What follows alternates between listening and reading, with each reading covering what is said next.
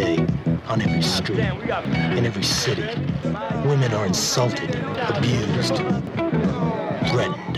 I don't like women giving me orders.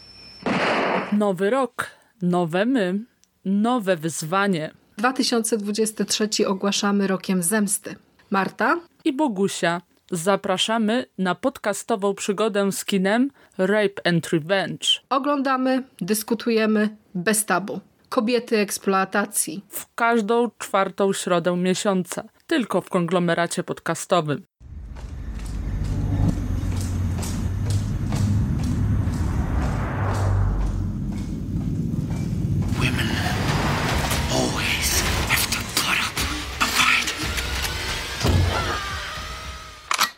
Cześć, dzień dobry, witajcie w kolejnej odsłonie konglomeratu podcastowego. Nie wiem, czy to będzie czwarta środa miesiąca, czy będzie to w innym terminie e, wyemitowane. Nie wiemy, czy to będzie rok 2023 czy 2024. Także nie do końca wiemy, kiedy się suszymy. Cała masa niewiadomych, ale na pewno coś jest stałego w tej serii, ponieważ witają się z wami, jak już przed chwilą usłyszeliście, kobiety eksploatacji, czyli Bogusia Szewczyk i Marta Płaza. Witajcie, hej Bogusiu. Cześć, cześć, miło cię słyszeć ponownie.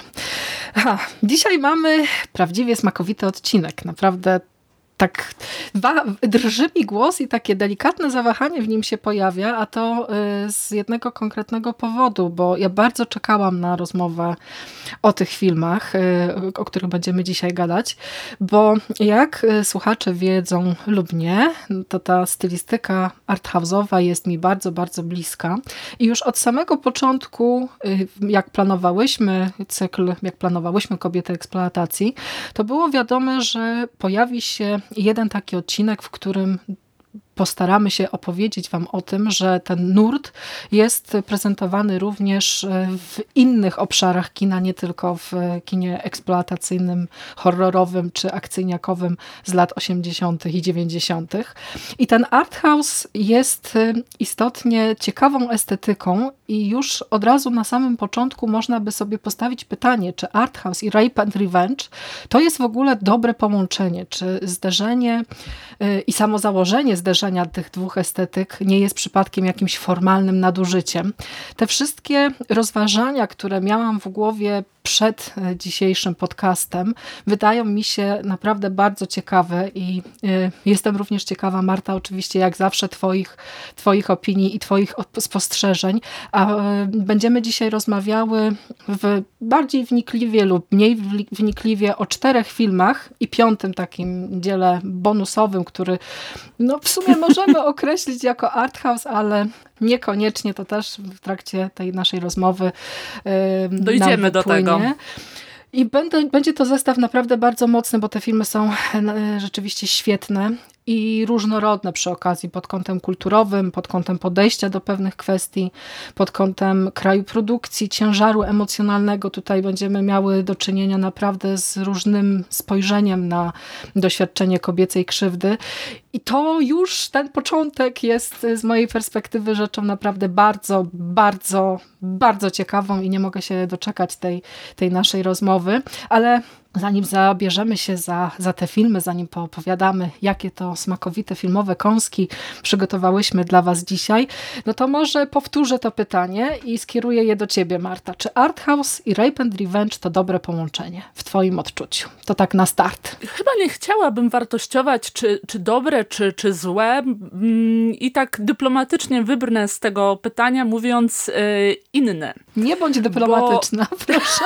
Kurczę, no bo wiesz, czy dobre połączenie to jest e, jakby mm, mocno nacechowane y, sformułowanie w jakiś tam konkretny sposób, y, więc mm, ciężko mi na to jednoznacznie odpowiedzieć, ale na pewno te filmy arthouse'owe, z którymi e, miałam do czynienia, nawet poza tym zbiorem, który dzisiaj omówimy, oferowały mi jakby y, inne spojrzenie w ten nurt, który znałam dotychczas głównie właśnie z kina eksploatacji, mhm. więc to, co wydaje mi się w nich szalenie interesujące i co może być argumentem za tym, że to jest dobre połączenie, to, że wątek gwałtu i zemsty na ich gruncie wybrzmiewa pod różnymi względami, zarówno jeżeli chodzi o charakter przekroczenia, mhm. jak i o sam język, jak się mówi o, o, o gwałcie, o kobiecej krzywdzie, bo mimo wszystko arthouse'owe,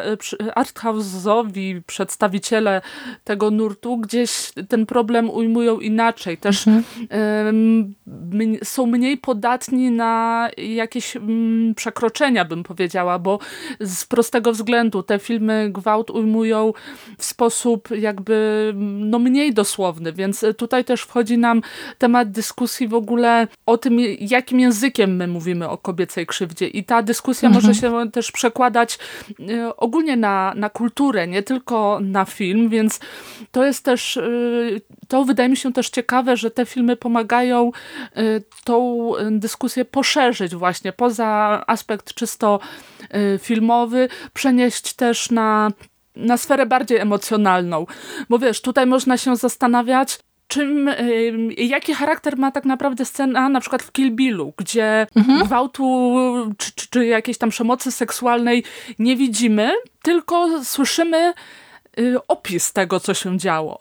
I, i tutaj też to, to jest takie rozgraniczenie. Ile, ile tu jest eksploatacji, mhm. a ile jakiegoś takiego, e, takiej arthouse'owej kreacji. No bo tak jak mówię, przemocy nie widzimy, ale sam opis działa na nas prawie tak jak obraz przemocy, więc te przesunięcia wydają się szalenie ciekawe, bo pokazują nam granice między tym, jak działa na nas obraz, a jak działa język i kwestie niedopowiedzeń. I, i to jest taka przestrzeń, którą wydaje mi się, że arthouse'owe filmy Rape and Revenge y, w bardzo ciekawy sposób eksplorują. To jest w ogóle fascynujące, bo ja tak postawiłam trochę mm, przewrotnie to pytanie, wspominając o jakimś formalnym nadużyciu. Ja też um, oczywiście podpisuję się pod tym wszystkim, co powiedziałaś, ale dorzucę jeszcze tutaj kilka moich y, spostrzeżeń. Bardzo często w obszarze tego kina arthouse'owego um, pojawiają się takie pytania, na ile dana historia jest jasna i czytelna, bo twórcy takiego kina bardzo często um, operują jakimiś jakimiś symbolami, mm, jakąś estetyką y, snu, nawiązaniami już na tak, do, do wysokiej kultury, mm, określając to w taki sposób, w jaki nie lubię, ale myślę, że wszyscy rozumiecie, o co, y, o co mi chodzi.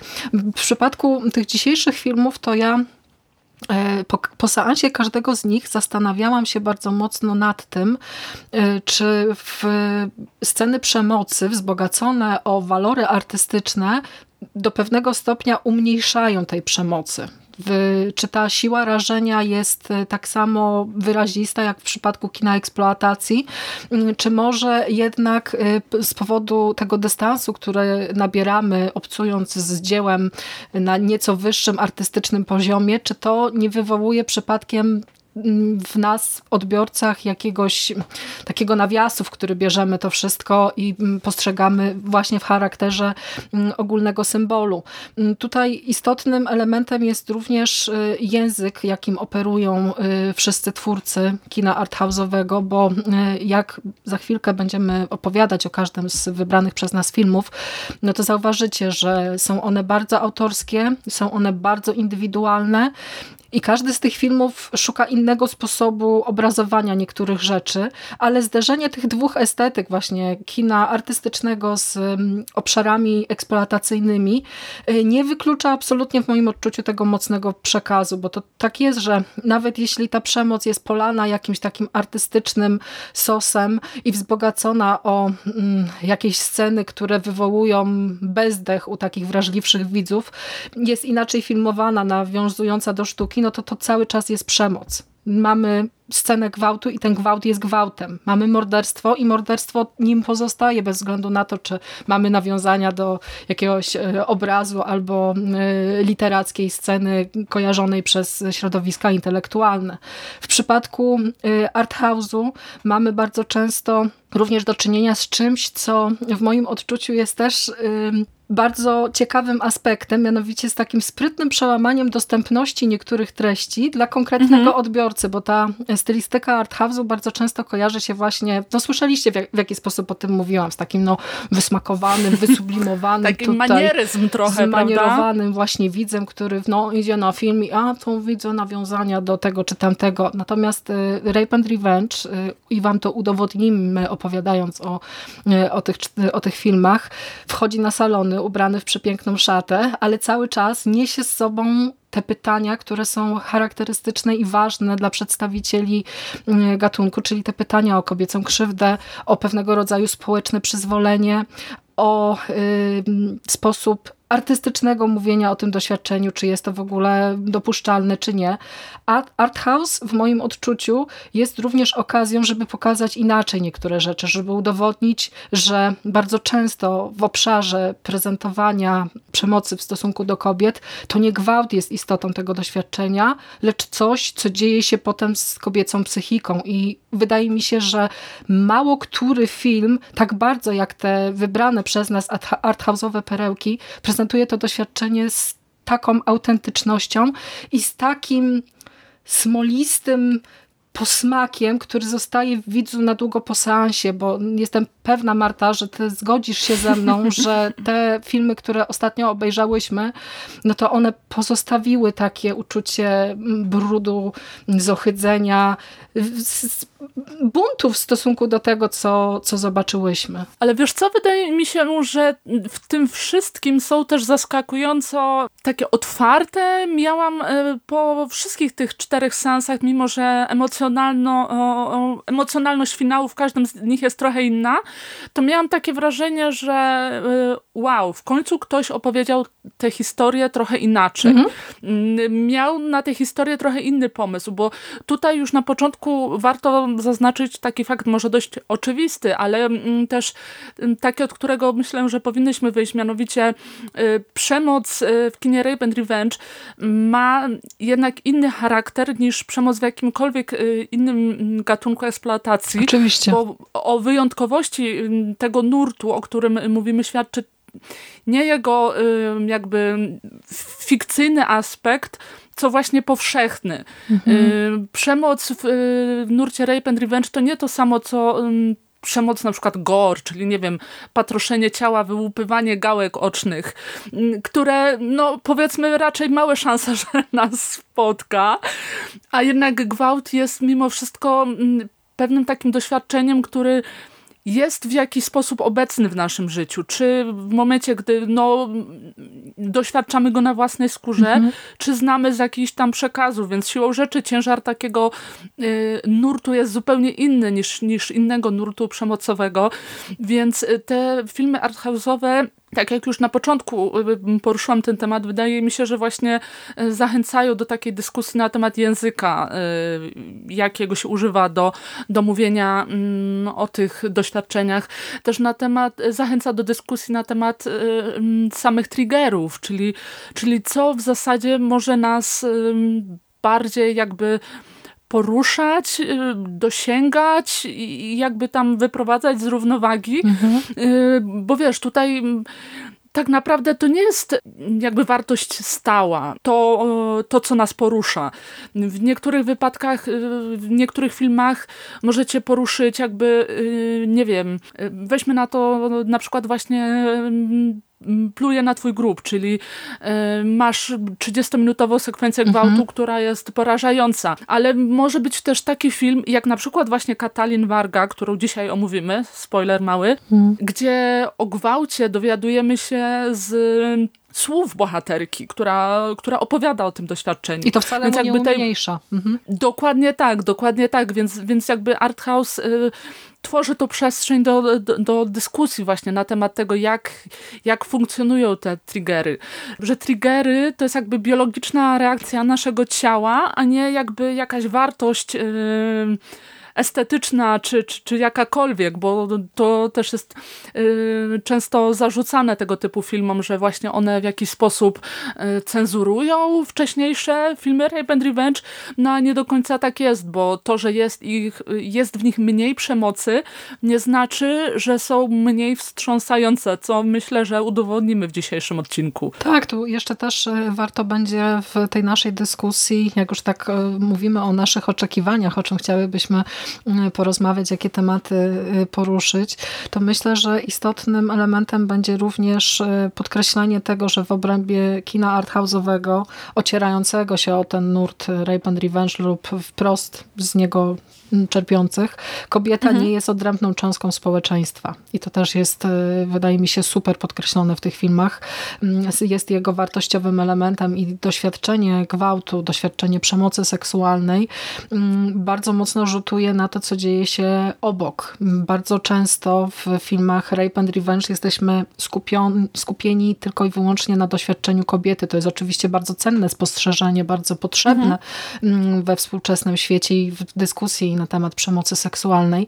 Natomiast e, to kino arthouse'owe e, daje nieco szersze spojrzenie i to też jest, e, to też jest istotne, bo tutaj mm, te, to doświadczenie gwałtu dzięki głębokim psychologicznym rysom bohaterów i, pewnych, i dzięki pewnym emocjom, które się na zasadzie różnych symboli e, ogrywa w tych filmach, to mhm. są bardzo często one prezentowane właśnie z trzech punktów e, odniesienia. Mamy doświadczenie ofiary, mamy doświadczenie oprawcy i mamy doświadczenie osoby będącej najbliżej e, tej mhm. skrzywdzonej kobiety. I to też jest przepiękne i wzbogacające. I to wcale nie jest tak, że Rape and Revenge skupia się tylko i wyłącznie na jakichś takich rzeczach, które są mielone przez dziesięciolecia, dekady i nic się nie nie zmienia. Ja ci tutaj wejdę, tak, ja ci tu wejdę w słowo, żebym nie zapomniała, bo właśnie jasne, jasne. bardzo mi się spodobało to, że właśnie zaakcentowałaś ten tak jakby trójpodział e, emocjonalny tak. w tych filmach, bo tutaj widzę pewną wyższość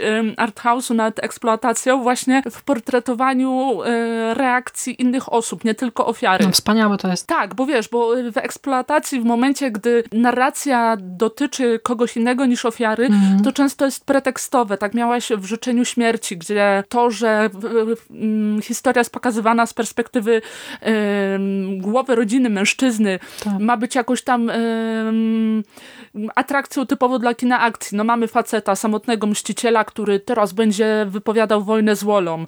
Mm, miałaś e, w ostatnim domu polowej też rodziców, którzy rodziców, gdzieś tam tak. przychwytywali tak. zupełnie tą narrację, prawda? A tutaj w e, arthouse'ie wyciszenie akcji, e, jakby snucie jej w trochę innym tempie pomaga, żeby rzeczywiście te emocje dogłębnie zbadać, więc w momencie, mhm. gdy siła ciężkości przerzucona zostaje też na inną osobę, nie masz takiego wrażenia pewnego nadużycia. Wiesz o co chodzi, tak. nie? Że, że masz takie wrażenie, że to, że widzisz reakcję tej osoby, jakby wypełnia ci cały ten obraz. To nie jest jakby umniejszanie doświadczenia ofiary, tylko pokazywanie jej doświadczenia też z perspektywy tej właśnie najbliższej osoby, o której wspomniałaś. Więc y, to na pewno jest y, taki dowód na to, że arthouse'owe e, Rape and Revenge potrafi mm, zrobić coś w sposób bardziej intrygujący niż taka typowa eksploatacja, ale no wiadomo, nie chciałabym tutaj oddzielać tych dwóch światów, bo jakby każdy mm, oferuje swoje spojrzenie unikatowe i dzięki temu mamy o czym mówić przez cały rok, prawda? Tak, tylko no, już od razu na samym mm, starcie warto też e, zaakcentować, że niektórzy widzowie e, mogą mieć z tymi filmami spory problem. Tak e, śledząc mm, przeróżne recenzje mhm, wybranych przez nas filmów, no to natrafiałyśmy właśnie na takie komentarze w stylu, że a tu się nudzę, tu nic się nie dzieje, chodzą, ględzą, gadają, tylko to jest co chyba tylko. Przy, przypadek tak wiesz, ogólnie art house'u, także mm tu trzeba też tak właśnie się spodziewać tego, że to, że ten art house y, jest gdzieś tam zaczepiony w tym doświadczeniu eksploatacji nie znaczy, że nagle przestaje być art house'em, prawda? Więc jakby osoby, które gdzieś tam y, z tego typu narracją nie są, mm, że tak powiem, w komitywie, to mogą rzeczywiście mieć problem z tego typu historiami. No ale zawsze... Aczkolwiek warto się zawsze z czymś y, nowym sprawdzić. Prawda? Jasne, że tak, oczywiście. Tym bardziej, że jest to cały czas, mamy mamy do czynienia z filmami, które prowokują pewne pytania i które dają na te pytania sformułowane lub nie pro, proste lub nie odpowiedzi i taka właśnie to, to, to, to porozumienie pomiędzy twórcami arthouse'owymi a widzem to też jest taki obszar naprawdę ciekawych, ciekawych poszukiwań, więc myślę, że warto się również i w taką estetykę zagłębić, a my dzisiaj będziemy waszymi przewodniczkami. E, zaprezentujemy mm, cztery filmy, jak już wspominałyśmy. Będą to Piękna para z roku 2018, Katalin Warga, którą już Marta przed chwilą tutaj e, przywołała, do, rok 2009, Valation e, 2020 i Portret o zmierzchu z roku 2011. Bonusowo omówimy również pokrótce film Strideheads w odwecie z roku 2007, ale tylko z tego powodu, żeby sparować go pięknie z innym przykładem i zaprezentować e, w jaki sposób niektóre e, rzeczy działają, a w jaki nie. I e, Dokładnie. Też e, wydaje mi się dobrym pomysłem, żebyśmy wchodząc w ten odcinek, rozpoczynając naszą rozmowę, wstępnie porozmawiały sobie po prostu o każdym z tych filmów na zasadzie mhm. krótkiego zarysu fabuły, jakichś takich elementów, które nas poruszyły, a potem już będziemy wyciągały te punkty styczne, różnice i jakieś takie nasze ogólne spostrzeżenia. To będzie dziwny odcinek z tego względu, że ja mam osobiście takie e, odczucie, że każdy z tych filmów jest na tyle wartościowy i na tyle znakomity, że zasługuje na osobne omówienie, na osobny podcast. Mm, i być może to prędzej czy później nastąpi, że zrobimy o każdym z nich e, osobną recenzję, ale dzisiaj no po prostu w inny sposób. Taka pigułkowa, pigułkowa wersja wiedza. takich odcinków. Tak jest. No, że, rzeczywiście tak jest, że te filmy są na tyle różne, że każdego, o każdym spokojnie mogłybyśmy opowiadać godzinę. Dzisiaj postaramy się mimo wszystko aż tak nie szaleć, y, ale wiesz co, mimo wszystko fajnie, że omówimy ich, y, omówimy je w jednym odcinku, bo to będzie fajny, fajny punkt wyjścia do tego, aby gdzieś tam prześledzić te zmiany i różne punkty widzenia na jakby podobne doświadczenia i na to, jak skrajne emocje te filmy mm, wzbudzają, bo jakby no każdy z nich gdzieś tam w innym kierunku zmierza i jakby inne emocje oferuje w finale, co jest y, super. No to od którego zaczynamy? Może zapytam się ciebie, bo ja teraz tak gadam, gadam i gadam, bo rzeczywiście to jest temat, który mnie niesie. Przywilej, przywilej prowadzącej. To, to, to teraz oddam ci głos, Marta, i yy, wybierz film, o którym chciałabyś opowiedzieć jako Kurczę, kurczę, nie wiem. Wiesz co, może zaczniemy y, od Katalin Wargi właśnie, bo to jest film jakby... Okay.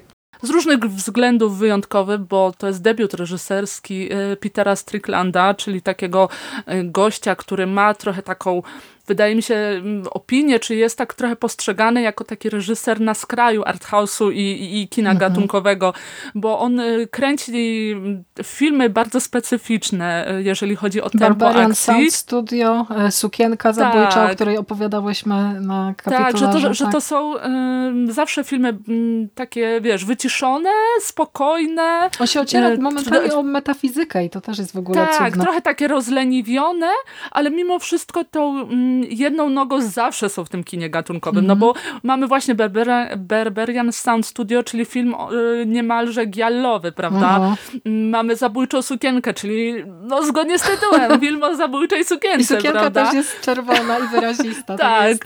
więc to są zawsze filmy takie bardzo, bardzo um, eklektyczne, bym powiedziała, gdzieś tam mm -hmm. łączące zupełnie skrajne światy i powiem ci, że w momencie, gdy dwa lata temu bodajże e, obejrzałam Katalin Wargę po raz pierwszy, to miałam takie mm, poczucie, że wow, to jest gościu, który przeszedł naprawdę interesującą drogę na przestrzeni tych y, kilku lat. Mm, I fajne jest to, że każdy z jego filmów, mimo jak, jakichś tam punktów stycznych, jest jakby mm, odrębnym bytem, Mhm. Tak bym to ujęła, że, że, że, że jednak y, y, mimo tych podobieństw y, nie masz takiego poczucia, że, że on jako twórca się powtarza i czy, czy, czy kręci po raz kolejny to samo. Mhm. Katalin Warga jest wyjątkowym filmem no, z różnych względów. Przede wszystkim ze względu na język, umiejscowienie akcji, która jest tam gdzieś zupełnie z dala od takiego anglosaskiego porządku, czy w ogóle wielkomiejskiego porządku. Tak, jesteśmy bo, na rumuńskiej wsi. Dokładnie. Tak, tak, tak, dokładnie. I, i wiesz, kino Rape and Revenge y, raczej nas przyzwyczaiło właśnie do tego, że gdzieś tam się poruszamy na skraju teoretycznie prowincji, ale jednak zawsze jest gdzieś to tło wielkomiejskie, mhm. prawda? A tutaj jesteśmy, tak jak właśnie mówisz, na rumuńskiej prowincji, takiej powiedziałabym wręcz yy, sprzed wieków niemalże, bo yy, wygląda w bardzo takim yy, starym stylu. Tu to nieokreślenie tak czasu jest w ogóle też bardzo ważnym tak. i istotnym elementem fabuły, bo bohaterka przemieszcza się po tym świecie wozem ciągniętym przez konie i gdyby nie takie elementy drobniuteńkie, jak na przykład czapka z daszkiem albo pojawiający się w kilku scenach telefon komórkowy, to można by domniemywać, że jest to film zawieszony początek gdzieś w czasie. XX wieku. Po, początek XX wieku, ale to też y, nadaje dodatkowych, uniwersalnych y, aspektów całej tej historii. Tutaj mamy w ogóle szalenie ciekawy i mocny punkt mm, wyjścia, bo tak naprawdę film nie ma żadnej ekspozycji. Mhm. Zostajemy wrzuceni jakby w punkt, który już e, jakby zmienia życie bohaterki. I jest on też tajemniczy, bo tam bo na początku pada tak. hasło, że mąż y, tytułowej bohaterki Katalin Wargi dowiedział się czegoś, ale czego się dowiedział i dlaczego kobieta została wygnana z domu i musi odbywać tę swoją y, epicką tak, tutaj, podróż. Tak, mamy takie poczu poczucie, że mm, dosłownie nie zostało nic powiedziane, mhm ale po reakcji męża wiemy o co chodzi, bo mąż... Jakby nie roztkliwia się nad tragedią żony, tylko przejmuje się tym, że ona go zhańbiła, więc e, musi odejść, musi zostawić domostwo, ponieważ jego e, męskość została zraniona. Patriarchat pełną gębą. Dokładnie tak, więc jakby ten punkt wyjścia daje nam jasny sygnał co do tego, z jaką historią będziemy mieć do czynienia. Mhm. Więc no to był szalenie mocny punkt wyjścia, bo obserwujemy rzeczywiście bohaterkę, która jest niemalże napiętnowana swoją, e, wiesz, traumą, traumą, prawda? I fajne jest to, że tak naprawdę my się dopiero z czasem dowiadujemy, co jest celem jej podróży. Y, na początku jest właśnie sugerowane, że ona po prostu opuszcza jakby swoją rodzinną miejscowość jako ta zhańbiona, y, napiętnowana kobieta i dopiero z czasem jakby y, film zaczyna odhaczać te punkty typowe dla e, kina Rape and Revenge, ale no w zupełnie jakby swoim unikatowym stylu. E, tutaj też mamy mm, poruszony wątek właśnie jakiegoś takiego, jakiejś formy syndromu sztokholmskiego, mhm. bo Katalin rzeczywiście spotyka się ze swoimi oprawcami, ale to nie są e, relacje, które można by nazwać oczywistymi. Naprawdę Strickland jak na debiutanta tutaj pozwolił sobie na szalenie nietuzinkowy portret właśnie tych relacji po latach, mm, czy, czy, czy po traumie, tym bardziej, że wchodzą tutaj w grę również y, kontakty jakby z bliskimi oprawców, co też moim zdaniem jest naprawdę świetnie wygrane. No to y, ta relacja Kataliny z żoną y, swojego gwałciciela jest czymś niesamowicie intensywnym i pięknym w swojej jakiejś takiej brutalności. Coś, co mnie ujęło również w przypadku Katalin Warga, oprócz tych wszystkich rzeczy, które przywołałaś, to jest też pewnego rodzaju silny związek i on się chyba pojawia w większości z omawianych dzisiaj filmów. Związek mhm. pomiędzy ofiarą a przyrodą, e, a naturą. Oj, Tutaj tak. te aspekty e, związane z funkcjonowaniem w przestrzeniach leśnych wypełnionych e, naturalnymi dźwiękami, roślinami, zwierzętami i takie właśnie zespo zespojenie z tą, z tą naturą, która początkowo poprzez ten akt przemocy zostaje bohaterce odebrana i ta finałowa scena E, kiedy ona, w jakich okolicznościach ona opowiada o swoim doświadczeniu, to, mhm. to, to robi to naprawdę... Na łódce, na, dodajmy. Tak, przy takiej także... jakiejś właśnie sielankowej wyprawie e, na łódce, która e, też w jakiś taki przedziwny sposób wiruje w momencie, kiedy ona tak, opowiada. świetne to jest. Ale wiesz co, zobacz jak to, jak to jest... Mhm. Tak, ale zobacz w ogóle, jak to jest, ta relacja jest pogłębiona, bo bohaterka mówi w pewnym momencie, że mój syn ciągle kojarzy mi się z tobą. Mhm. Las, kojarzy mi się z tobą, tak. więc jakby to nie jest bezpieczna przestrzeń, bo jest już naznaczona tym ciężarem traumy. I wiesz, i wróćmy się na przykład do, właśnie pluje na twój grób. Tak, tak. Zarciego tam nie interesowało, czy Jennifer będzie się czuła pewnie w lesie, czy nie, który teoretycznie kojarzyłby się jej z gwałtem. Ona robi swoje, mhm. prawda? A tutaj reżyser jakby gdzieś emocjonalnie zagląda głębiej e, i pokazuje nam właśnie to, jak psychika ofiary może właśnie być podporządkowana pewnym triggerom. I to jest obecne, wydaje mi się, w doświadczeniu wielu ofiar, którym, nie wiem, kolor, y, dźwięk, materiał Uruchamia może się kojarzyć z tym doświadczeniem, tak, prawda? Tak. Dokładnie. I tutaj mamy to właśnie z przyrodą. I to też wydaje mi się, że jest trochę takie wyciągnięcie czegoś więcej z tego, co do tej pory y, kino Rape and Revenge w takiej eksploatacyjnej formie nam starało się pokazać. Katalin Warga jest też takim orzeźwiającym seansem z jeszcze jednego konkretnego powodu, bo my tutaj dostajemy zemstę, ale zemstę, która jest taka bardzo przewrotna, bo mnie mocno uderzyło to, iż z życiem żegna się osoba, która stała z boku i się śmiała, nie zareagowała, nie powstrzymała tego e, aktu przemocy. Mhm. Natomiast e, ten główny oprawca, główny gwałciciel, ojciec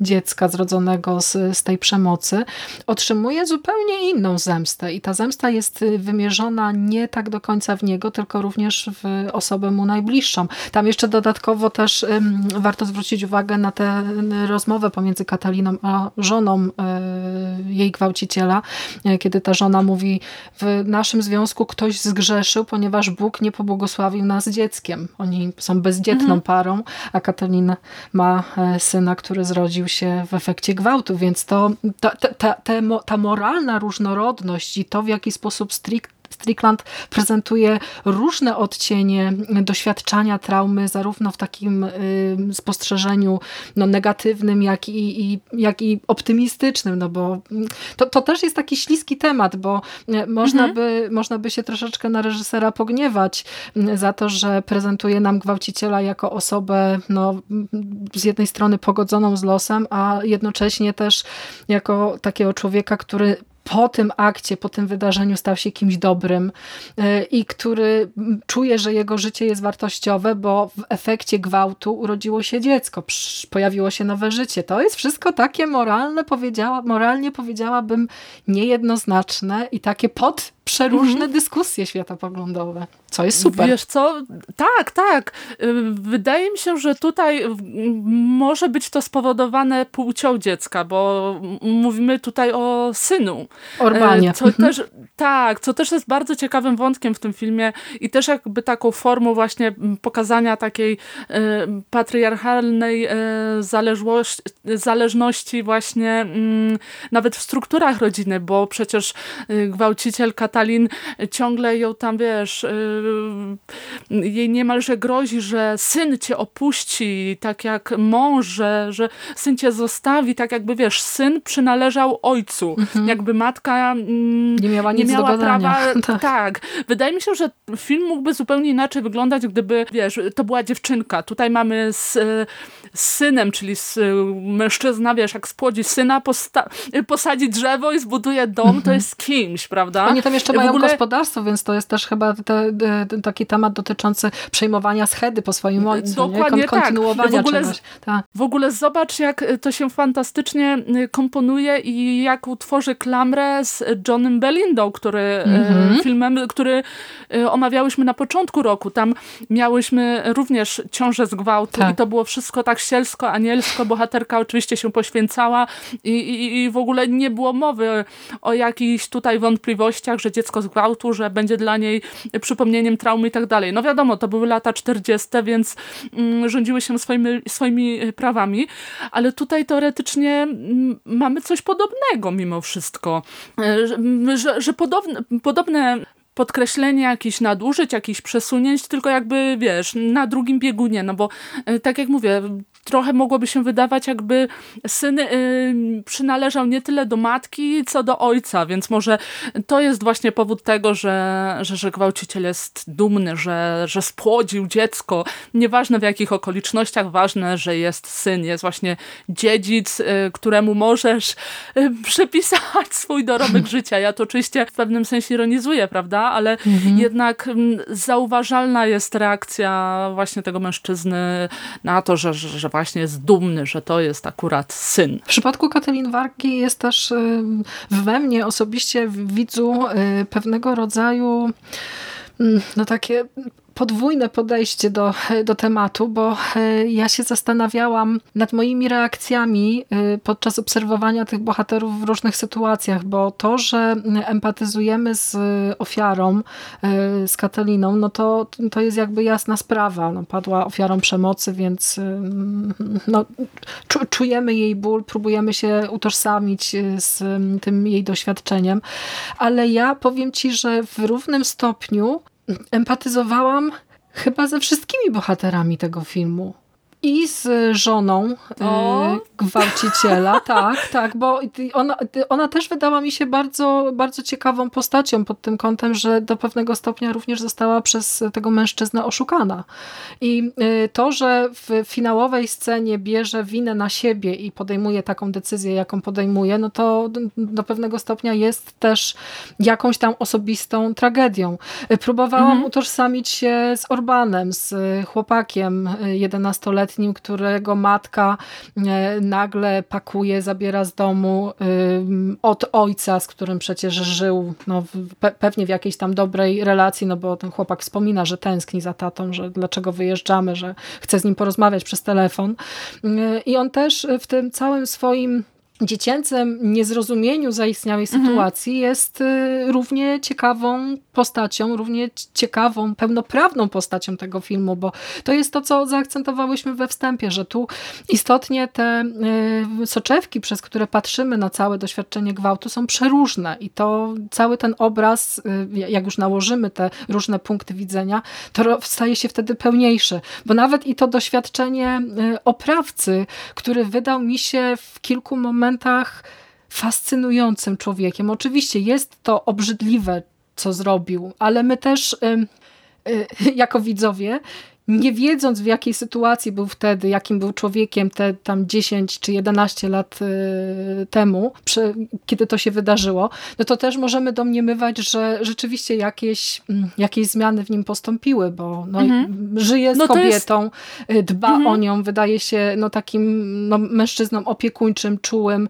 mm, y, delikatnym, więc no, ta, ta droga i ta przemiana, przeobrażenie y, no jest też dość mocno widoczne i fascynujące na swój sposób. To jest na pewno bardzo ciekawa kwestia, którą poruszyłaś i też gdzieś tam rozwijająca y, uniwersum, że tak powiem, y, kina Rape and Revenge. No bo ci bohaterowie które... nie są prości, nie? Bo w momencie, kiedy tak, tak, tak. dostajemy w I kinie który... eksploatacji, dostajemy mhm. jakiegoś tam redneka, który atakuje dziewczynę z wielkiego miasta, będąc chłopakiem z prowincji, y, wykorzystując y, swoją siłę, no to tu jakby nie ma tych niuansów, nie? Nie ma tej tak. odcieni szarości, to... a w arthouse'ie mhm. są. Jasne i, i jasne, że to może być niewygodne, może być niepoprawne, no mhm. no bo chcielibyśmy uważać, że ktoś, kto dopuścił się takiej zbrodni. Jest zły do szpiku jest, kości. Jest tak. zły, tak. Jest zły do szpiku kości i nie ma możliwości w ogóle nawrócenia się czy zmia y, zmiany swojego życia. Wiesz, no, mm -hmm. kinu Raven Revenge y, zarzuca się w pewien sposób y, to, że nienawidzi mężczyzn, mm -hmm. że, że mężczyźni są zawsze tymi mędami najgorszymi i w ich kreacjach nie ma miejsca na jakieś tam właśnie niuanse. No i te niuanse właśnie dostajemy tutaj i to jest szalenie istotne, co powiedziałaś, że, że właśnie nie dowiadujemy dowiadujemy się nic o y, przeszłości mężczyzny. Dlaczego, tak. y, znaczy, dlaczego zrobił to, co zrobił, to głupie pytanie, ale, ale wiesz, no niejako doty, dotykające sedna problemu, czyli kim wówczas był, że zdecydował się właśnie na zrobienie tego, y, co zrobił. Mhm. Bo rzeczywiście tutaj dostajemy obraz mężczyzny mm, pracowitego, który gdzieś tam dba o żonę. Wiesz, nawet sam fakt, że mm, kiedy spotyka Katalin po raz y, pierwszy, nie mówi jej, wiesz, od razu przyjdź y, do nas y, i, i okej, okay, tylko zaznacza, że, że porozmawia z żoną. Tak, więc jakby, liczy się z jej zdaniem, nie? Ta kobiecość tak, tak, że żona jest tak. jakby partnerką, nie, nie własnością, że tak mhm. powiem.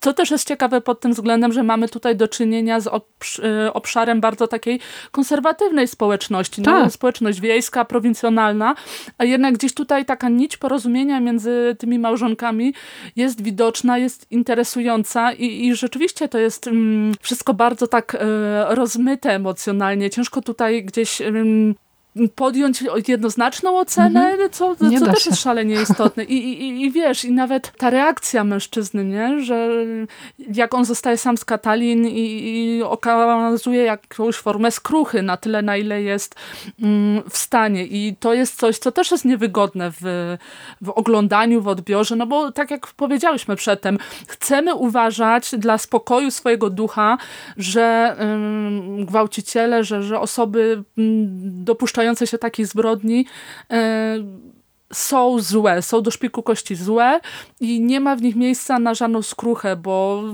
wiesz, perspektywa wybaczenia takiej osobie, czy, czy oceny, tak, czy ocena takiej osoby odbiegająca jakby od jednoznacznie negatywnej jest y, czymś ciężkim w jakby perspektywie, czy, czy, czy w ogóle podjęciu się, wiesz, takiej o, oceny. Y, więc to jest na pewno fajne i gdzieś tam poszerzające to, co znamy do tej pory z y, kina Raven Revenge. Y, I wiesz, i dlatego oglądając takie filmy nie mogę się nadziwić y, osobom, które jakby, wiesz, y, w jakimś takim zacietrzewieniu stają, mhm. starają się bronić brutalnych filmów Raven Revenge jako jedynej słusznej formy tego typu kina, bo wiesz, pojawiają się takie skarżenia, że wiesz, post Raven Revenge, woke Raven Revenge i że w ogóle, wiesz, zdrada palpy, tak, prawda? Tak. Zdrada kina eksploatacji. Tak. Mm, no, to jest bzdura, to jest, wiesz, to jest tylko inny język, który opowiada o, o podobnych aspektach i, i wiesz, y, fakt, że ty oczekujesz od takiego typu filmów dosłownej przemocy świadczy bardziej o tobie, czy o tym kinie. I to są takie kwestie, które y, no, gdzieś tam pobudzają mnie do różnych takich rozkmin, tym bardziej jak obejrzymy taki film jak mm, Katalin Warga, który teoretycznie y, jest zupełnie pozbawiony dosłownej przemocy. Mhm. Y, a wiesz, mimo wszystko osiada gdzieś tam na, e, na ramionach, na serduchu i to nie jest film, o którym tak łatwo y, możesz zapomnieć. Tak, jeśli to, co usłyszeliście przed chwilą było dla was kontrowersyjne, to słuchajcie teraz, ponieważ y, myślę, że fajnie, fajnym przedłużeniem tego wszystkiego, o czym y, mówiłyśmy, będzie przypomnienie, y, będzie przywołanie drugiego tytułu, z którym dzisiaj się będziemy mierzyły, mianowicie Eksperyment na żywej tkance, Portret do zmierzchu, rok 2011, Bang. rosyjski film uważany w wielu kręgach za manifest współczesnego feminizmu, ponieważ pod tym filmem podpisane są dwie kobiety i to kobiety również są bohaterkami, bo, główną bohaterką e, tego filmu. Mm, mamy tutaj historię mm, niesamowitą. Niby, e, niby proste założenie fabularne, polegające mhm. na tym, że kobieta z klasy średniej zostaje zgwałcona przy, e, przez policjantów e, i ona oczywiście próbuje po tym swoim doświadczeniu dojść do siebie, do pewnego stopnia przepracować traumę, ale robi to w sposób, powiedziałabym, rzeczywiście kontrowersyjny i Portret o Zmierzchu jest takim filmem, który e, już e, po premierze mocno spolaryzował odbiorców, bo z jednej strony mieliśmy głosy zachwytu e, piejące na temat tego, jak to tutaj fantastycznie krytykuje się społeczeństwo rosyjskie i w jaki sposób podnosi się to, te, te, te sytuacje rosyjskich kobiet, które żyjąc w tej szarej postkomunistycznej rzeczywistości istotnie nie mają prawa głosu i nie mają racji bytu y, jako te słabsze jednostki. A z drugiej strony mhm. mieliśmy też głosy odbiorców, którzy y, krzyczeli, że ale jak to? Przepracowywanie kobiecej traumy ma polegać na tym, że skrzywdzona kobieta zakochuje się w swoim oprawcy, bo to jest y, po raz kolejny właśnie tak. Tak jakby syndrom sztokholmski nie istniał. No, to, ale, ale to, to jest do pewnego stopnia szokujące, bo portret do zmierzchu prezentuje Y, coś, czego w kinie Rape and Revenge jeszcze nie widzieliśmy, bo nie wiem, czy też miałaś takie odczucie, ale y, bohaterka y, grana przez Olgę Dychowiczną jest osobą rzeczywiście pędzącą ku autodestrukcji. Ja, ja to bardzo mocno odebrałam na takiej zasadzie, skomponowało mi się to trochę z filmem Pianistka, gdzie główna bohaterka również dopuszczała się na sobie przeróżnych upodleń, jakby szukając w sobie emocji, bo być może Marina, główna bohaterka portretu o zmierzchu, też jest kobietą, która doświadczając traumy, pozbawiła się pewnych emocji. Może była ich pozbawiona już wcześniej, bo y, wydaje mi się, że istotnym i godnym zaakcentowania jest y, też y,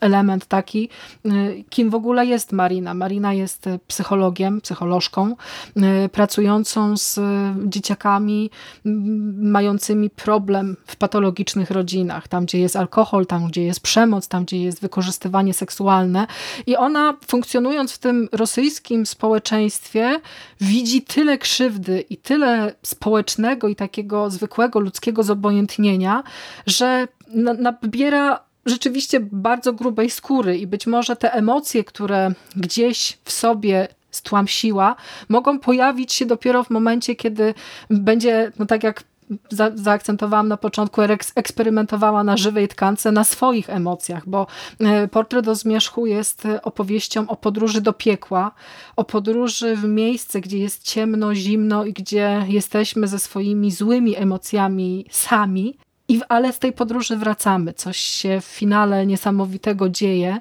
I myślę, że ta praca emocjonalna, zarówno nad e, psychiką Mariny, odbywa się również na psychice jej, jej gwałciciela, jej oprawcy Andrieja. No dokładnie tak jest. To jest zdecydowanie z tego zestawu, który wybrałyśmy film e, najtrudniejszy. Tak, naj, najbardziej kontrowersyjny, najtrudniejszy gdzieś tam w odbiorze. Nawet pod względem narracji, bo to jest takie typowe rosyjskie kino, czyli wiesz... Smuta, woda, przemoc. Tak, przetrawiona woda, zażygane klatki i, i w ogóle wszystko jest beznadziejne. Więc ja jestem w stanie zrozumieć, że gdzieś już na tym etapie ten film, od tego filmu można się e, odbić. No bo e, tutaj mamy tutaj pojawia się taki zarzut, że no co, co może być interesującego w świecie, który jakby z definicji jest hu-owy i, i w ogóle nie ma w nim przestrzeni na jakiekolwiek pozytywne emocje, co zresztą jest typowe dla, szczególnie, szczególnie dla współczesnego kina rosyjskiego. Mhm. Bardzo osoby, które, są, tak, tak. Tak, osoby, które znają twórczość e, Bałabanowa, to na pewno e, wiedzą o, co chodzi. Ładunek 200, no mhm. to jest film, który nieprędko wyjdzie z głowy. I, i wiesz, i tu, tutaj jest pierwsza trudność tego filmu. Druga trudność to jest właśnie to, co już zaakcentowałaś, czyli pokazanie nieidealnej ofiary. To jest mm, kwestia, która przewijała się w wielu naszych odcinkach właśnie z tego cyklu. Mhm. I tutaj to jest już w ogóle podniesione do potęgi entej. Wiesz, no my jako społeczeństwo chcemy e, ofiarę postrzegać w jakichś konkretnych ramach. E, ofiara musi krzyczeć, bo jeżeli nie krzyczy, to coś jest z nią nie tak. E, musi się bronić, bo jeżeli się nie broniła, to może jej się podobało. Ofiara musi być straumatyzowana po wszystkim, bo inaczej o co chodzi. Mhm. Kurczę, w rzeczywistości jest zupełnie inaczej. W rzeczywistości E, ofiary gwałtów potrafią e, zarówno pójść w totalną wstrzemięźliwość e, seksualną, jak i w totalne rozpasanie seksualne. I to są mhm. emocje tak skrajne, tak trudne, że nie ma czegoś takiego jak idealna ofiara, jak jedna ofiara gwałtu. Każda ofiara przeżywa to na swój sposób. Tak. I tutaj mamy to już w ogóle jakby zupełnie wykręcone mhm. do góry nogami. No bo właśnie dla Mariny sposobem na przepracowanie tej traumy, której doświadczyła, jest właśnie mm, zamieszkanie ze swoim oprawcą. No i tutaj już jest jakiś taki... Yy, takie poczucie jakiegoś buntu. No dlaczego? Mhm. Co ona ale robi wiesz, ogóle, ale? Mhm. Dokładnie, ale reżyserka y, świetnie z tego wybrnęła w moim odczuciu właśnie profesją y, naszej bohaterki, która jest psycholożką, jakąś tam mhm. pracowniczką socjalną, czyli osobą, która gdzieś, by z, gdzieś jakby z tą patologią, z tym syfem, gnojem ma do czynienia no w zasadzie na co dzień, y, na co dzień prawda? I fajne jest to, że reżyserka y, jakby nie daje nam jednej odpowiedzi mhm. Y, na pytanie, dlaczego Marina to robi. Czy ona, nie wiem, chce zbawić swojego oprawcę, czy chce coś poczuć, y, czy, czy, czy po prostu chce zmienić jakąś rzeczywistość jakiej osoby, jakiejś osoby. To jest mhm. wszystko tak niejednoznaczne a sam finał jest no, po prostu tak Potężny. tak przepiękny, tak. tak. potężny i może być rozumiany w, na milion różnych sposobów. Mm -hmm. I wydaje mi się, że każdy sposób, w jaki ten finał odbierzemy, będzie dobry. Yy, jeszcze nie zdradzę swojej interpretacji, yy, ale tylko tak yy, zrobię takie podprowadzenie, że y, w moim odczuciu finał jest y, jakby takim dowodem na to, że ta forma autodestrukcji dla Mariny okazała się y, jakimś katarzis, że to, że mm. ona jakby z własnej woli poddała się takim takiemu traktowaniu, właśnie takiemu eksperymentowi, w pewien mhm. sposób pomogło jej, aby gdzieś tam e, zbudować się na nowo, więc to też jest jakaś tam forma kontrowersyjnego przepracowywania właśnie tego doświadczenia, no bo wiesz, o tym też rozmawiałyśmy, że mhm.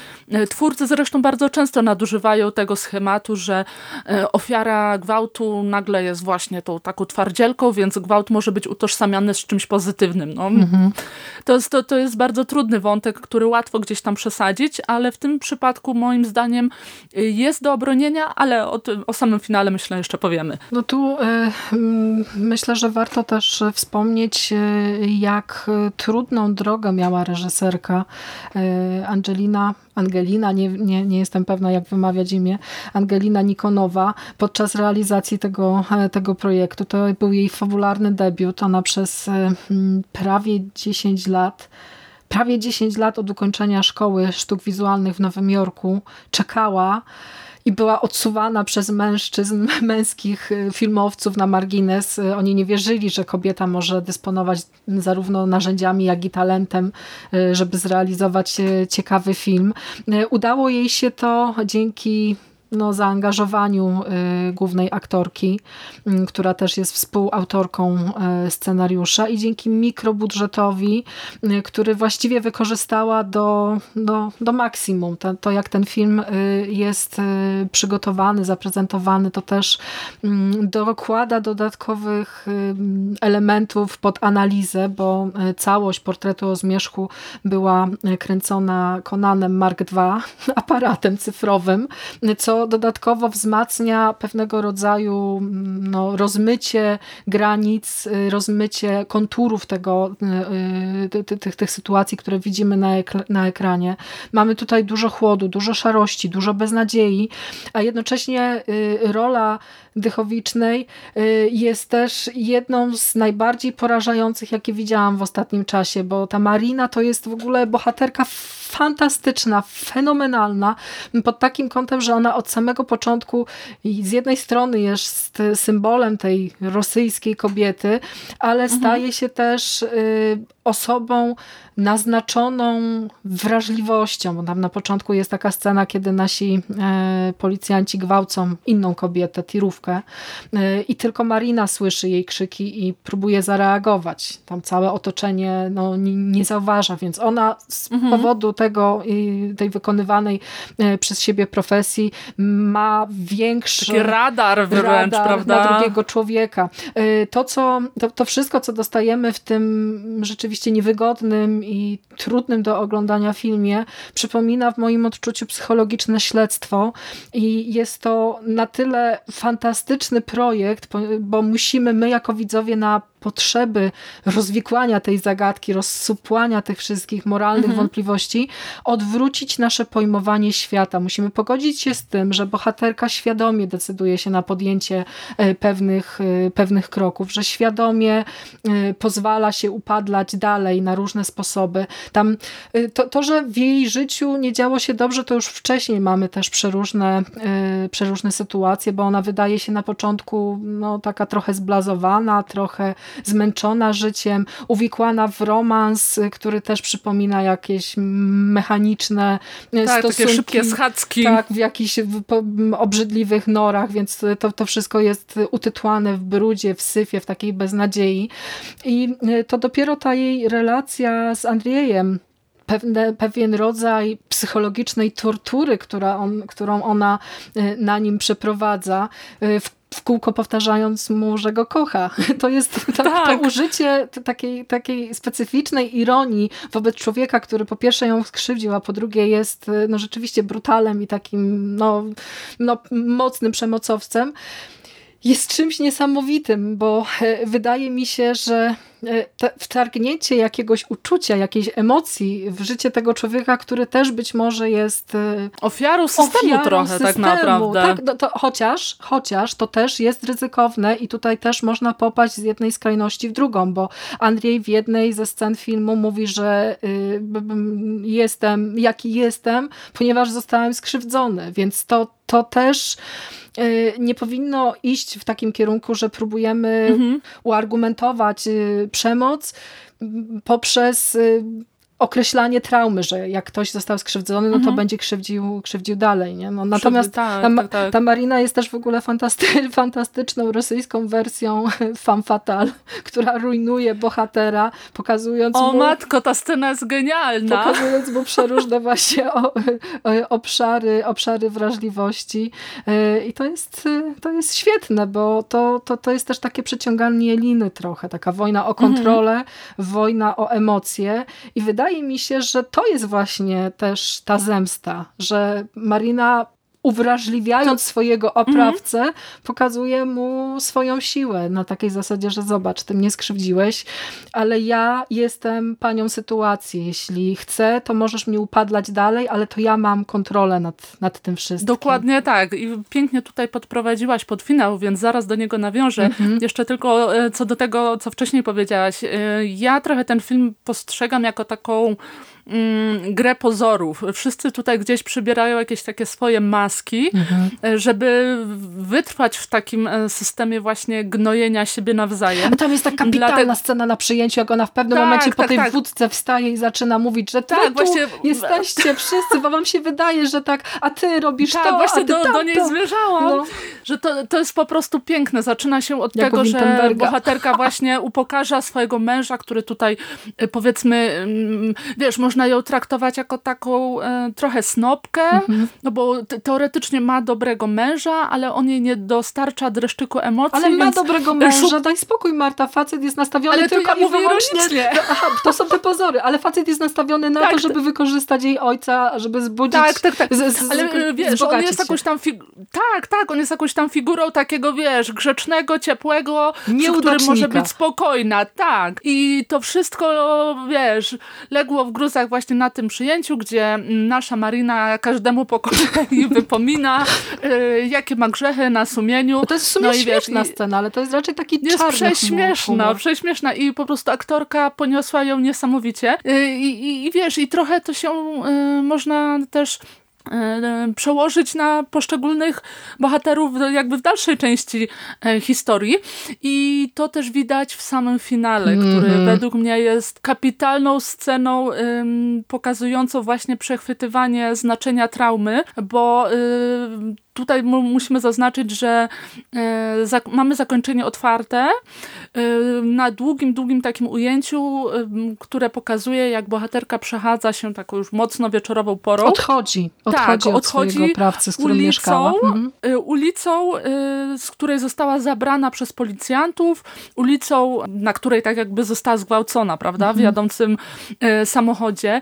I to w moim odczuciu też jest jakiś taki sposób, aby mm, przechwycić znaczenie swojego doświadczenia. Mhm. Jesteśmy w tym samym miejscu, ale teraz właśnie ja jestem górą. To, o czym powiedziałaś. Czyli yy, możesz mnie właśnie upodlić, możemy przetworzyć znowu tą scenę, ale tym razem na moich warunkach, bo y, gwałciciel, czyli Andrzej, podąża jak taki zbity pies za naszą bohaterką, więc jakby... Tak. Usiedliła łatwo... go, pokonała. Tak, tak, Aha. tak że, że jakby wiesz, siła ciężkości emocjonalnej jest tutaj rozłożona zupełnie inaczej. Dlatego no film naprawdę potężny, potężny i, i, i też zostający w głowie. Tak, nie, niesamowity, niesamowity. A, równie niesamowitym i mocnym doświadczeniem, szczególnie dla widzów o wyjątkowo wrażliwych żołądkach, będzie kolejny film, czyli Relation e, z roku 2020. Film, który był pokazywany... A może, przepraszam, że ci wejdę w słowo. A, co? Chcesz? A może pójdziemy chronologicznie? Nie? Co ty na to? No dobrze, czyli co? Piękna para teraz. Piękna para. Piękna tak para. Się, tak się wtrąciłam e, trochę ci w słowo, ale pomyślałam, jak już lecimy chronologicznie, to lećmy chronologicznie. No dobrze, to skoro piękna para, to, to, to chcesz o niej opowiedzieć? Co cię zachwyciło? Mogę opowiedzieć. Okej. Mogę opowiedzieć. Bo to jest Także, też e, film e, zachwycający i też z zupełnie innego kręgu kulturowego, bo mamy do czynienia z filmem niemieckim, proszę Państwa. Dokładnie tak. I tutaj już taka ym, ciekawostka na samym początku. Miałam okazję go zobaczyć kilka lat temu na festiwalu Off Camera w Krakowie, więc to już jest Zazdroszczę. jakby taki... Wow. Oj, pa pamiętam do tej pory ten seans, y, więc y, to jest już jakby taki fakt, który mm, narzuca jakiś konkretny odbiór y, tego filmu, no film festiwalowy, Mhm. prawda? Kurczę, Rape and Revenge na festiwalu, wow. Ojejku, tutaj w tym filmie zachwyciła mnie masa rzeczy i powiem ci, że po latach chyba jeszcze bardziej mi się podobał niż za pierwszym razem i to jest też ta kwestia, którą często poruszamy, czyli y, jak różne filmy mogą działać na nas y, inaczej, oglądane w innych okolicznościach.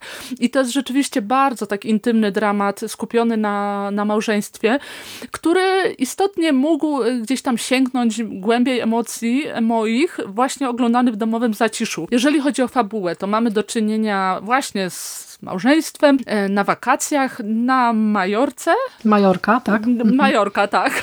Kurczę, wyleciała mi nazwa. No i są wakacje. Oni się kochają. spędzają czas. Tak. Początek filmu to scena właśnie seksu na plaży w takich bardzo romantycznych okolicznościach. Ale już wtedy dostajemy sygnał, że coś jest nie tak, bo gdzieś tam z góry dobiegają nas jakieś takie dźwięki obserwatorów, którzy gdzieś tam e, zakłócają ten, e, ten moment właśnie zakochanej parze. No i później, e, ale później następuje wyciszenie akcji, aż do momentu, gdy nasza para wraca do swojego domu. Jakiś tam słodki kociak się plącze przy wejściu. I staje się on niestety po przyczyną tragedii. Jedną Dokładnie tak, wielu. dokładnie tak. E, Próbując wyrzucić tego biednego kota na zewnątrz, do tego mieszkania naszej pary e, wkraczają intruzi. Trójka Też Niemcy, więc nastolatków. tak, więc teoretycznie mamy tutaj tą jedność e, kulturowo-narodowościową, ale to nie przeszkadza oprychom dokonać rzeczy tragicznej, takiego no już totalnego upodlenia pary, bo mamy tutaj do, do czynienia zarówno z gwałtem, jak i z jakąś taką próbą zmuszenia pary do seksu na, na oczach tych oprychów, więc no No bo skoro wcześniej Upokorzeni- uprawiali seks na plaży, Tak, no to dokładnie. możecie zrobić powtórkę dla, no, Dokładnie tak, więc jakby no. tutaj to upokorzenie jest naprawdę wielotorowe, wielopiętrowe i powiem ci, że tym, co najbardziej mi się podobało w tym filmie jest, znaczy jakkolwiek to brzmi, Mhm. jest nawet nie ta najbardziej przemocowa część filmu, tylko to, co dzieje się później, bo Mhm. e, film wydał mi się szalenie taki prawdziwy, e, czuły, w tym, jak y, małżonkowie radzą sobie z tą stratą. No bo, no bo powiedzmy szczerze, to jest jakaś strata niewinności, prawda?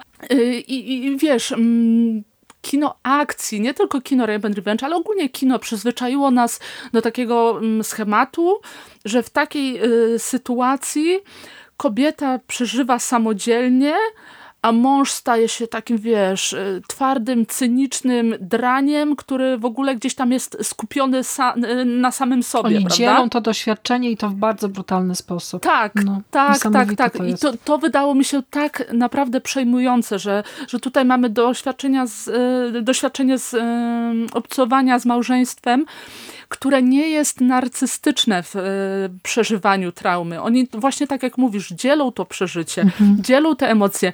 Nawet gdy nie zgadzają się ze swoimi emocjami, z tym jak to przeżywają, Mhm. ja do samego końca miałam takie poczucie, że oni są dla siebie oparciem. I to naprawdę było coś, co mnie Tak. poruszyło naprawdę niesamowicie. Tak. Także wow. Bo y, wydawać by się mogło, że skoro mamy y, tutaj opowieść o tym, że para pada y, ofiarą jakiejś napaści i no, Mhm. kobieta zgwałcona, mężczyzna upodlony, no bo nie mógł nic zrobić, y, no to Dokładnie. ta relacja no, zmierza ku czemu? Ku rozpadnięciu Powinna być się. zachwiana, Powinna prawda? Być, Bo- tak, tak, ten związek powinien się rozluźniać, powinien zanikać. To, to, to, to wieloaspektowe badanie traumy powinno być bardziej skupione na kobiecie, się, nie tak, udowadniając, zobacz, że te fizyczne mhm. blizny się oczywiście goją znacznie szybciej niż emocjonalne. Kochani, to są właśnie takie filmy, że tylko sobie wyrywamy głos. Ale y, muszę to dodać, wybacz. Y, zobacz, jak to było łatwo pójść w, kierunek, w kierunku historii o kobiecie, która ma żal do swojego mężczyzny, że jej nie obronił, że, że mhm. kim, kim ty byłeś.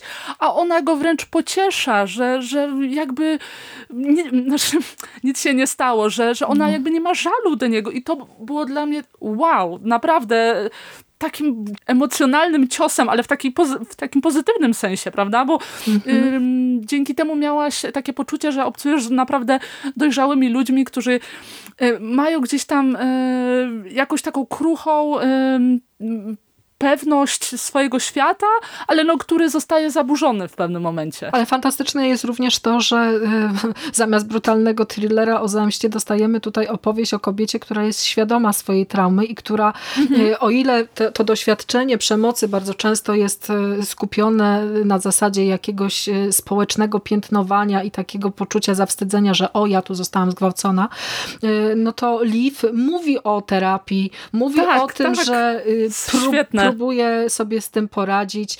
Tam jest taka fantastyczna scena podczas jakiegoś przyjęcia, kiedy y, mhm. jej znajomi rozmawiają, że o tu, bo od tamtego czasu nie pojechaliście na wakacje. I ta zapada taka niezręczna cisza, którą tak. Liv przełamuje, mówiąc, że hej, nic się nie dzieje, ten etap Cudowne. już jest za mną. Ja sama powiedziałam terapeucie, że jestem wyleczona, że to już jest e, ten moment. Próbujemy te kłopoty razem z mężem przepracować, więc hej, wszystko jest, wszystko jest w porządku. E, to, że jakaś urażona ambicja to może niewłaściwe słowo w stosunku do, do, do, do, do bohatera tego filmu, ale ten, te, ten stres i to poczucie tego, że w chwili, w chwili, kiedy żona go potrzebowała, nie mógł zareagować, jest mhm. jednak skupiona w tym bohaterze. Tam jest cały też duży... Jest taki ciężar. Jest ogromny ciężar emocjonalny. E, tam e, czytałam kilka recenzji, w których się e, recenzenci śmiali z tego, że o tutaj nie obronił, nie obronił żony, a trenuje boks, więc po co mu to wszystko? No nie wiemy w, jak, przed... w jaki sposób to... zareagowalibyśmy, wiesz, w sytuacji ale krytycznej. w ogóle skąd wniosek, że on trenował boks wcześniej. już wcześniej? Mhm. Ja na przykład odniosłam wrażenie, że kumuluje wiesz, się w nim agresja, która musi w jakiś sposób Tak, tak. Dla mnie to była tak. jakby naturalna kon... tak. znaczy, naturalny efekt tego przeżycia, że on zaczął dopiero trenować ten boks, aby gdzieś tam tak. przekonać sam siebie, że, że ta sytuacja się już nie powtórzy. Mhm. I właśnie to też się łączy z tym przyjęciem, gdzie bohaterka no, tak genialnie to tłumaczy, że, mhm. że my chcemy się obwiniać, żeby jakby poczuć bezpieczeństwo, że mhm. jak następnym razem nie popełnimy błędu, to nas nie spotka. A prawda jest taka, że to może nas nigdy nie wiemy, Zawsze. kiedy nas spotka tak. coś takiego, że, że obwinianie siebie o cokolwiek jest bez sensu, bo wiesz, no, nie, nie jesteśmy w stanie przewidzieć, yy, czy, czy podobna sytuacja nas nie spotka. No i to też się łączy z tym, co się dzieje, wiesz, w jakby przestrzeni publicznej, gdy ofiary są bardzo często obwiniane, a bohaterka tutaj zwraca się zarówno yy, do bohaterów w filmie, jak i do, jak i do widzów, mhm. że, że obwinianie ofiary, czy, czy jakby wzbudzanie w niej poczucia winy no, jest chore, nienormalne i, i, i w ogóle nie prowadzi do niczego, bo, no, bo najzwyczajniej w świecie ofiara nigdy nie była winna. Y, świetne jest też to, że najpiękniejsza para, czy tam piękna para, w zależności od tego, jakie tłumaczenia, y, nie jest filmem nihilistycznym. To jest taki film, który przypomina tak. naprawdę pochwałę potężnej miłości, która stanowi broń po prostu przeciwko wszelkim jakimś życiowym zawirowaniom. Y, chociaż ciekawe jest też ciekawa jest też konfrontacja z tym człowiekiem, który zgwałcił Liv, bo ta, mhm. my tak opowiadamy o przepracowywaniu traumy, o, o, różnych elementach społecznego funkcjonowania bohaterów. Natomiast warto powiedzieć, że tu też mamy konfrontację z oprawcą i to konfrontację, która też wydała mi się ciekawa z powodu dwoistego charakteru e, reprezentującego różne podejście bohaterów, bo z jednej strony mamy Liv, która nie chce, która w momencie, kiedy mhm. dowiaduje się, że e, e, jej oprawca gdzieś tu się kręci w pobliżu i wiemy, gdzie on jest, możemy coś z tym zrobić, no to ona mówi, że stop, Maltę ja już to przerobiłam, już nie chce iść w tym kierunku, zostawmy to, a jej mąż no, ciśnie, szuka Ale zobacz, tych mhm. sytuacji. Nie? Zobacz w ogóle, jak to też jest poprowadzone interesująco w kontekście właśnie takiego poczucia męskości, bo mhm. ja w różnych recenzjach spotkałam się z krytyką właśnie tej konkretnej sceny, że bo wiesz, jest tutaj też istotny wątek, że jakby bohaterowie mają problemy z jakimś tam współżyciem, prawda? Mhm. Że, że Malte rzeczywiście nie czuje się wystarczająco męski, aby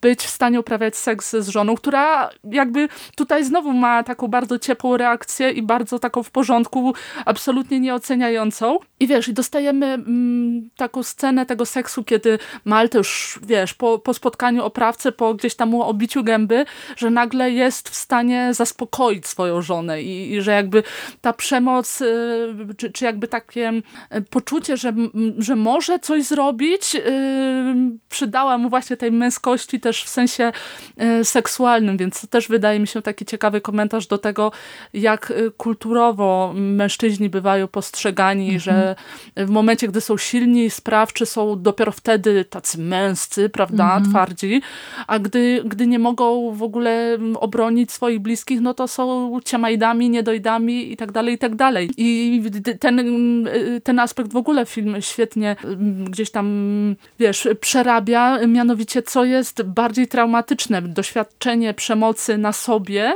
czy, czy patrzenie, niemożliwość właśnie pomocy, mm -hmm, tak, mm -hmm, tak, tak, mm -hmm. czy, czy, czy niemożliwość obrony bliskiej osoby przed przemocą.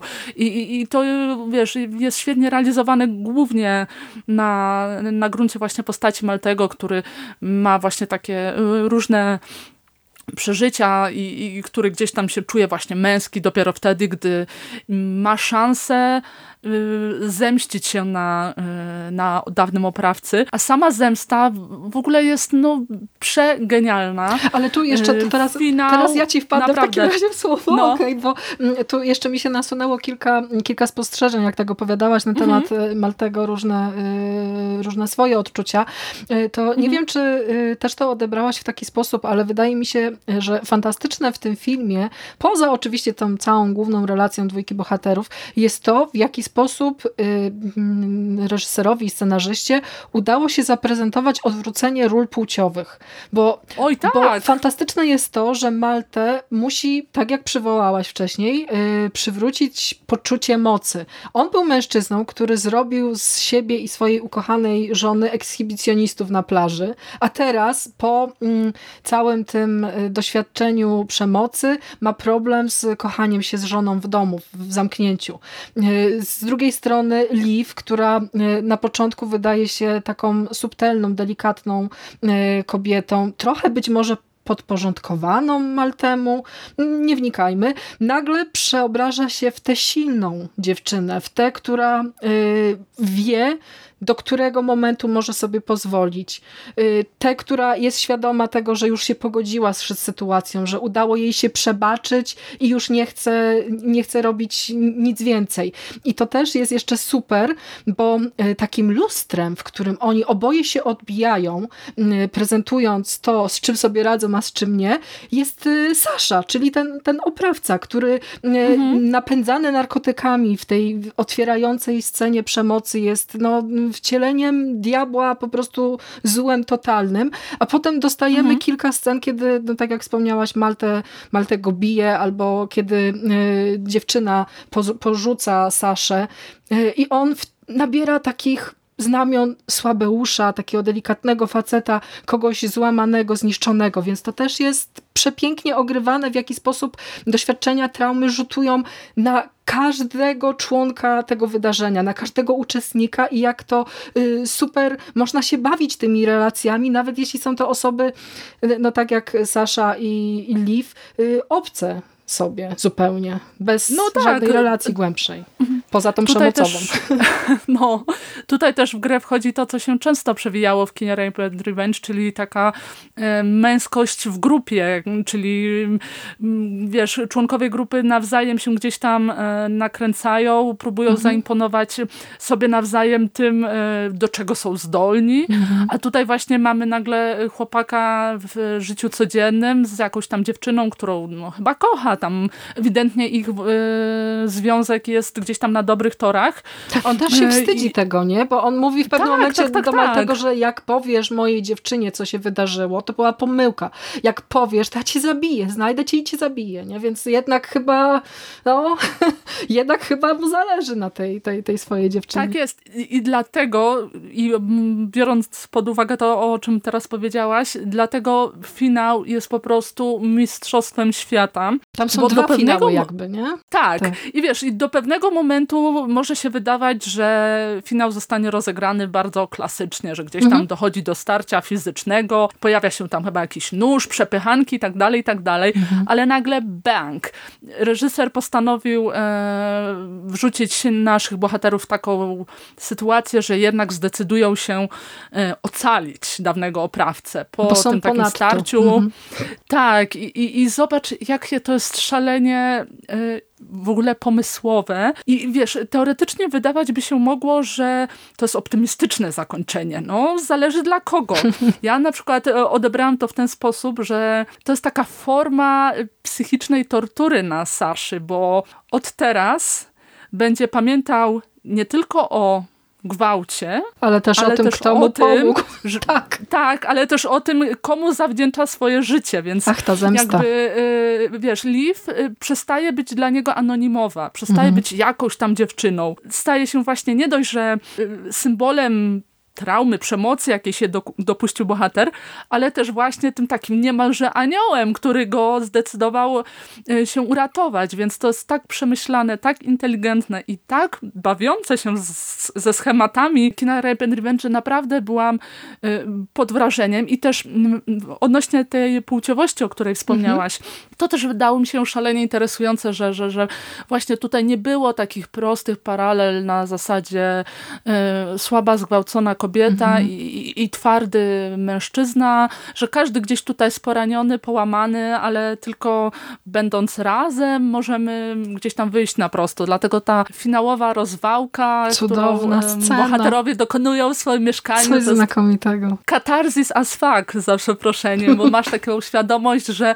nawet na największych gruzach możesz mhm. zbudować życie na nowo i ja naprawdę mimo wszystko czułam e, taką przyjemność przyjemność e, bijącą z tego finału, także fajnie, fajnie, naprawdę dużo niejednoznacznych emocji tutaj można znaleźć. No, ale tak bawią się trochę też twórcy z oczekiwaniami Oj, tak. widzów, bo było parę takich momentów, gdy widziałam ich w tych intymnych sytuacjach i kiedy e, Malte tak się zamykał i nie mówił żonie niektórych rzeczy i tak sobie myślałam, że e, że chyba nie, nie chciałabym, żeby ten związek się mm, rozpadł, no i potem jak już dostajemy te scenę e, w, w finale, tę demolkę domową, piękna, to, to, jest, piękna. to jest istotnie taki no, promyczek nadziei ja to, ja to odebrałam jako e, i właśnie to jako katarzis, nie, nie, nie, nie tę scenę wcześniejszą, kiedy, kiedy tak, zaatakowany tak, tak, tak, to ja też. Więc to, to, to, to, to zdecydowanie jest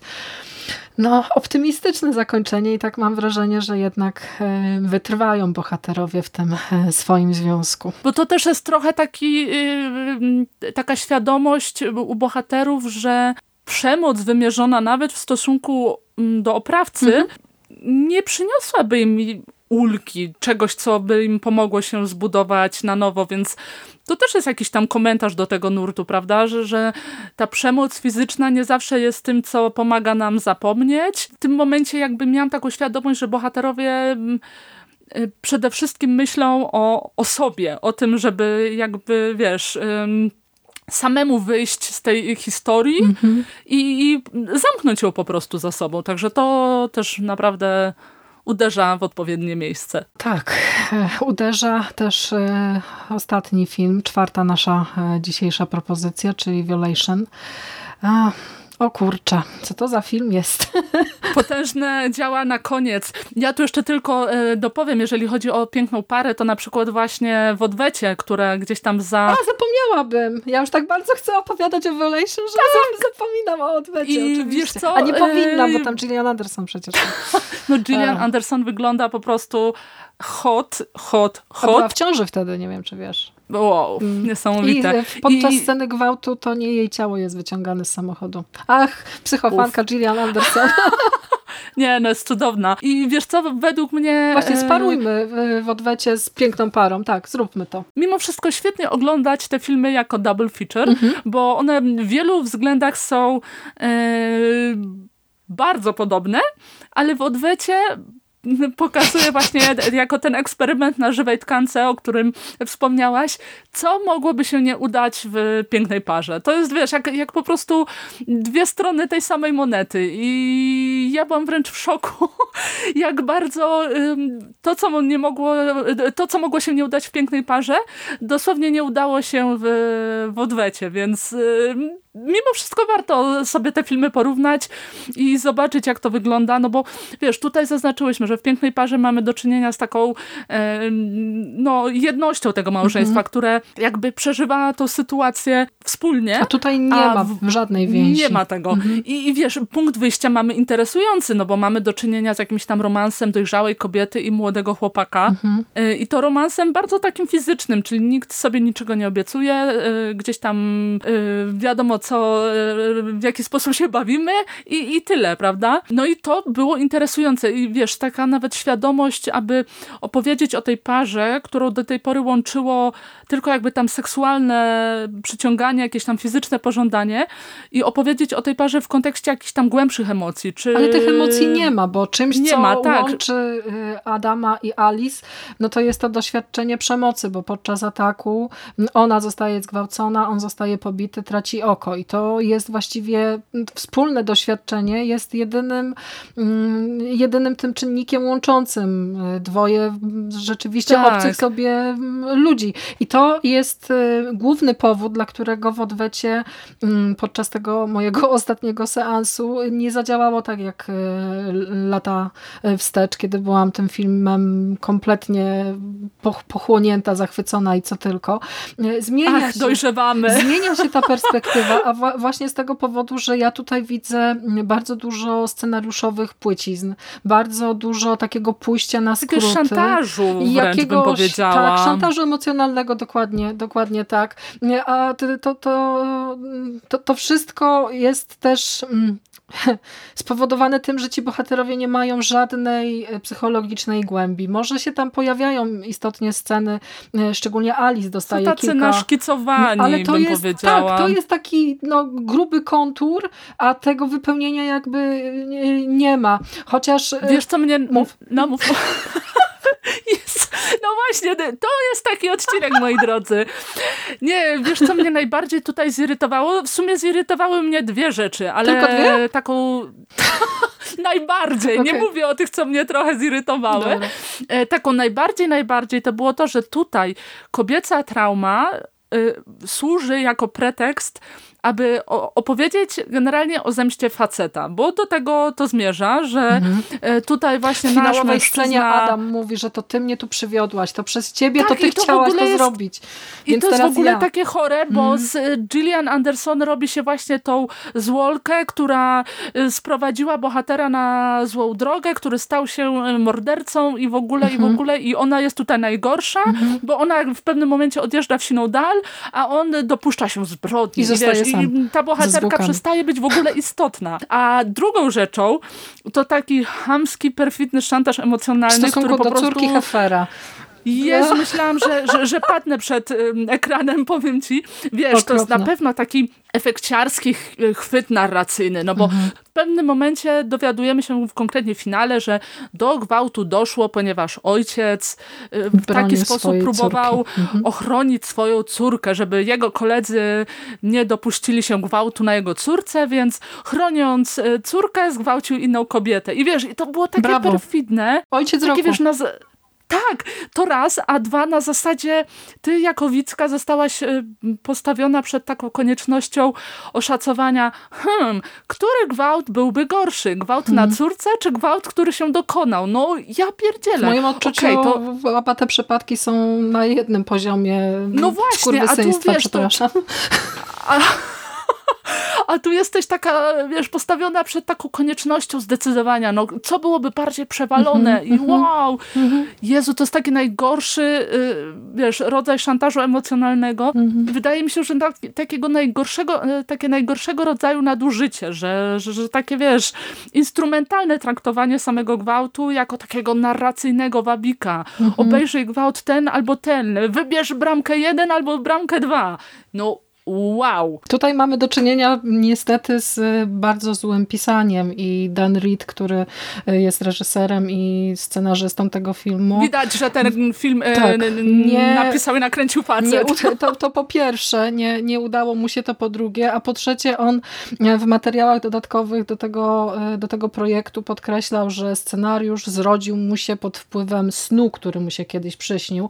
Dlatego to wszystko jest takie fragmentaryczne, nieokreślone, e, cały film w odwecie przypomina trochę estetyką, podobnie zresztą jak wszystkie filmy, o których dzisiaj rozmawiamy, być może taki trochę senny koszmar, ponieważ mamy do czynienia z dużą fragmentarycznością fabuły. Nie? Te sceny się dzieją, e, w paru momentach urywają się z nienacka, e, poszerzenie mm, pola widzenia dostajemy poprzez relację jednego z bohaterów, aczkolwiek w film w odwecie ma w moim odczuciu dwa elementy wartościowe. I to dwa elementy takie, których jeszcze nie widziałyśmy w tym cyklu. Przede wszystkim ta rozmowa z Hefferem, ty, czyli z oprawcą, z gwałcicielem, ten moment, kiedy Alice dociera do domu, ratuje go, bo on próbował popełnić samobójstwo, dusząc się w samochodzie, czy tam podczas jakiegoś wypadku, mm, no, to, tak to wygląda. Tak, chyba chciał się zagazować Tak mi się wydaje, że chciał się, że chciał się, mm -hmm. że chciał się udusić e, oparami, e, spalinami samochodowymi, no to ona go zagazować. Za dużo. Na, na, Nazi Exploitation, Marta, tak? Za tak? dużo Idzie, Nazi Exploitation. Idziemy w tym kierunku. Okay. Proszę to wypikać. tak. Ona go wyciąga z tego samochodu, cuci, prowadzi do domu, siada i zaczyna się właśnie taka spowiedź Heffera, ta rozmowa, e, ta rozmowa Alice ze swoim oprawcą, kiedy on przyznaje się do tego, co zrobił. I oczywiście ta jego, ta jego argumentacja, e, to, że mówi, dlaczego dopuścił się tego, co się wydarzyło, no to jest idiotyczna, ale w moim odczuciu y, samo posadzenie ich przy jednym stole i skonfrontowanie taką tak twarzą w twarz mm, i to mhm. na takim gruncie bardzo intymnym, Tutaj mogłoby oczywiście dojść do kolejnego, kolejnego ataku, no co się w, w, efekcie dzieje. I to dochodzimy do tego drugiego elementu, który w moim odczuciu jest rzeczą fascynującą, mianowicie jaką zemstę y, Alice y, co, co się dzieje z Hefferem, e, co, co robi Alice e, w odwecie właśnie w tym akcie e, wymierzania sprawiedliwości, bo ona go gwałci karabinem. I to jest no, dość duży, powiedziałabym, e, powiew świeżości, bo e, do tej pory mieliśmy do czynienia z takimi scenami, kiedy to zgwałcone bohaterki no, biorą no, no, nóż, biorą y, ogrodowe nożyce, y, dopuszczają się wszelakich ka kastracji, a tutaj... Wejdę ci w słowo, a bohaterka y, tych nowych pluje na twój grup też nie miała takiej sceny, tylko że ona tam chyba z base... Jezu, jak to brzmi. Tak, tak, z tak baseballem chyba, prawda? Tak, tak ale wydaje mi się, że... karabin. Nie, nie, y, Stride Hats chyba było wcześniej. Wydaje mi się, że... A, no tak. Tak, wydaje mi się, że ten, ten, ten, tak, ten film był wcześniej. Gdzieś, gdzieś mi się zaburzyła e, czasowa ta um, linia, mhm. ale y, tak, masz rację, masz rację, także wybaczcie, wybaczcie no. z głowy od tych wszystkich pięknych filmów. No, po, pod tym kątem jest to naprawdę coś, czego jeszcze, w, jeszcze nie widziałyśmy w tym, w tym nurcie, żeby to wy, żeby działy się, działy się takie rzeczy. Y, I generalnie ten... Są momenty. Generalnie ten finał, kiedy Adam y, no, pod wpływem narkotyków, bo tutaj ten wątek uzależnienia od y, od narkotyków jest też dość istotnym elementem.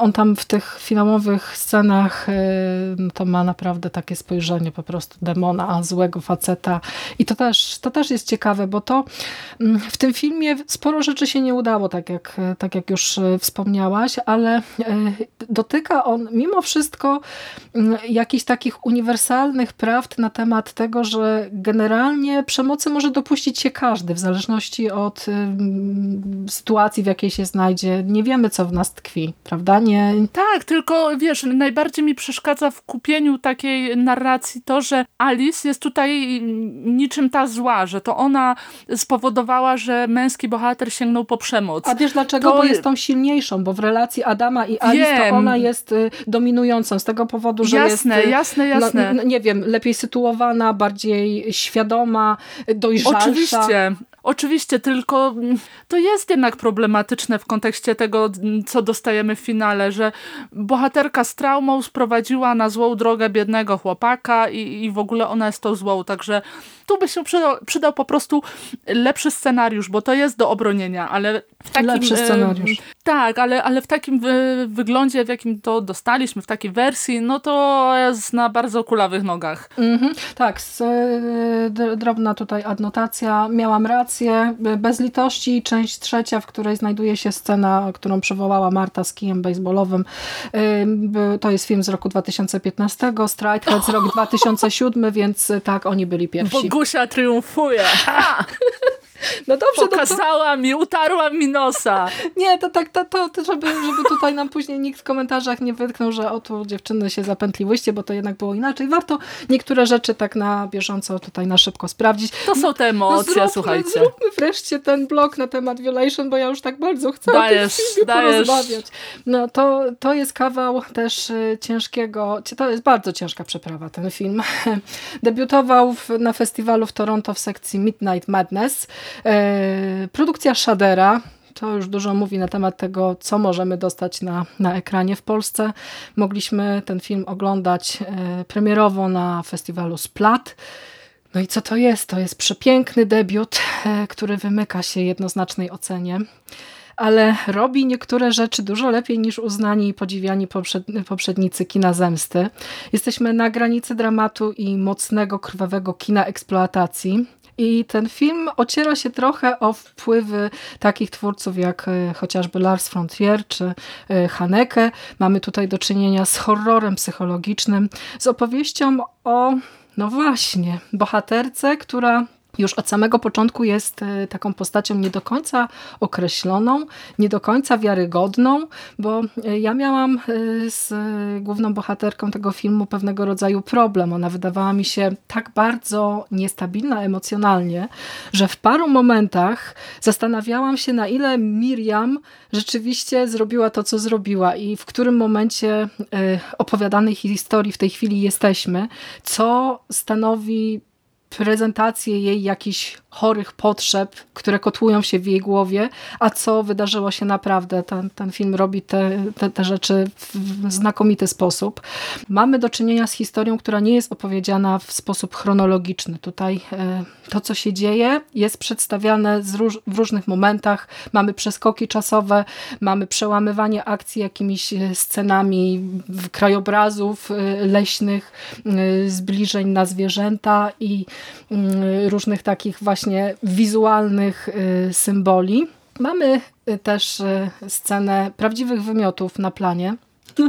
To jest też taka ciekawostka, do której się dokopałam, bo tutaj aktorka grająca główną rolę no to naprawdę wymiotowała, więc no, brawo za poświęcenie. A co to za historia?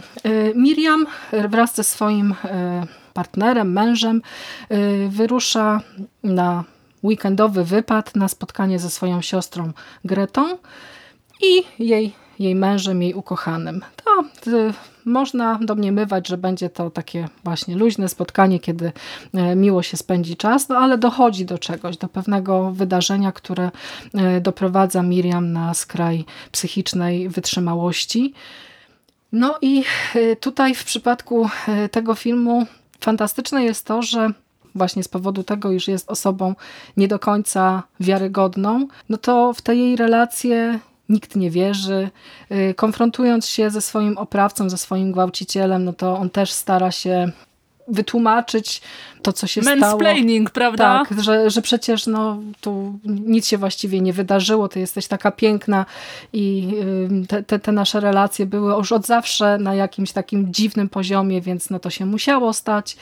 No i to, no i to jest właśnie początek potężne kino, wiesz pewnej co, tu... zemsty, której jeszcze w takiej intensywności na ekranie nie widzieliśmy, bo te wspomniane wymioty to jest naturalna reakcja każdego człowieka, który dopuściłby się dopuściłby się morderstwa i e, który próbowałby pozacierać ślady w taki sposób, w jaki robi to Miriam, bo to, co się dzieje z ciałem, z ciałem jej gwałciciela i w jaki sposób ona e, próbuje się go pozbyć, no to jest też jeden z takich no, bardzo mocnych y, elementów tego filmu. My to wszystko dostajemy na twarz po prostu. Oglądamy te sceny, które się przedłużają, ciągną, są bardzo niewygodne, bardzo intensywne, bardzo brutalne, co też jest zaskakujące w momencie, kiedy mówimy o e, kinie ocierającym się o ten art house, ale tutaj przemocy i tych efektów gore jest naprawdę bardzo dużo. Już Marta, oddaję Ci głos, bo a, jest jestem ciekawa, co powiesz na temat tego filmu.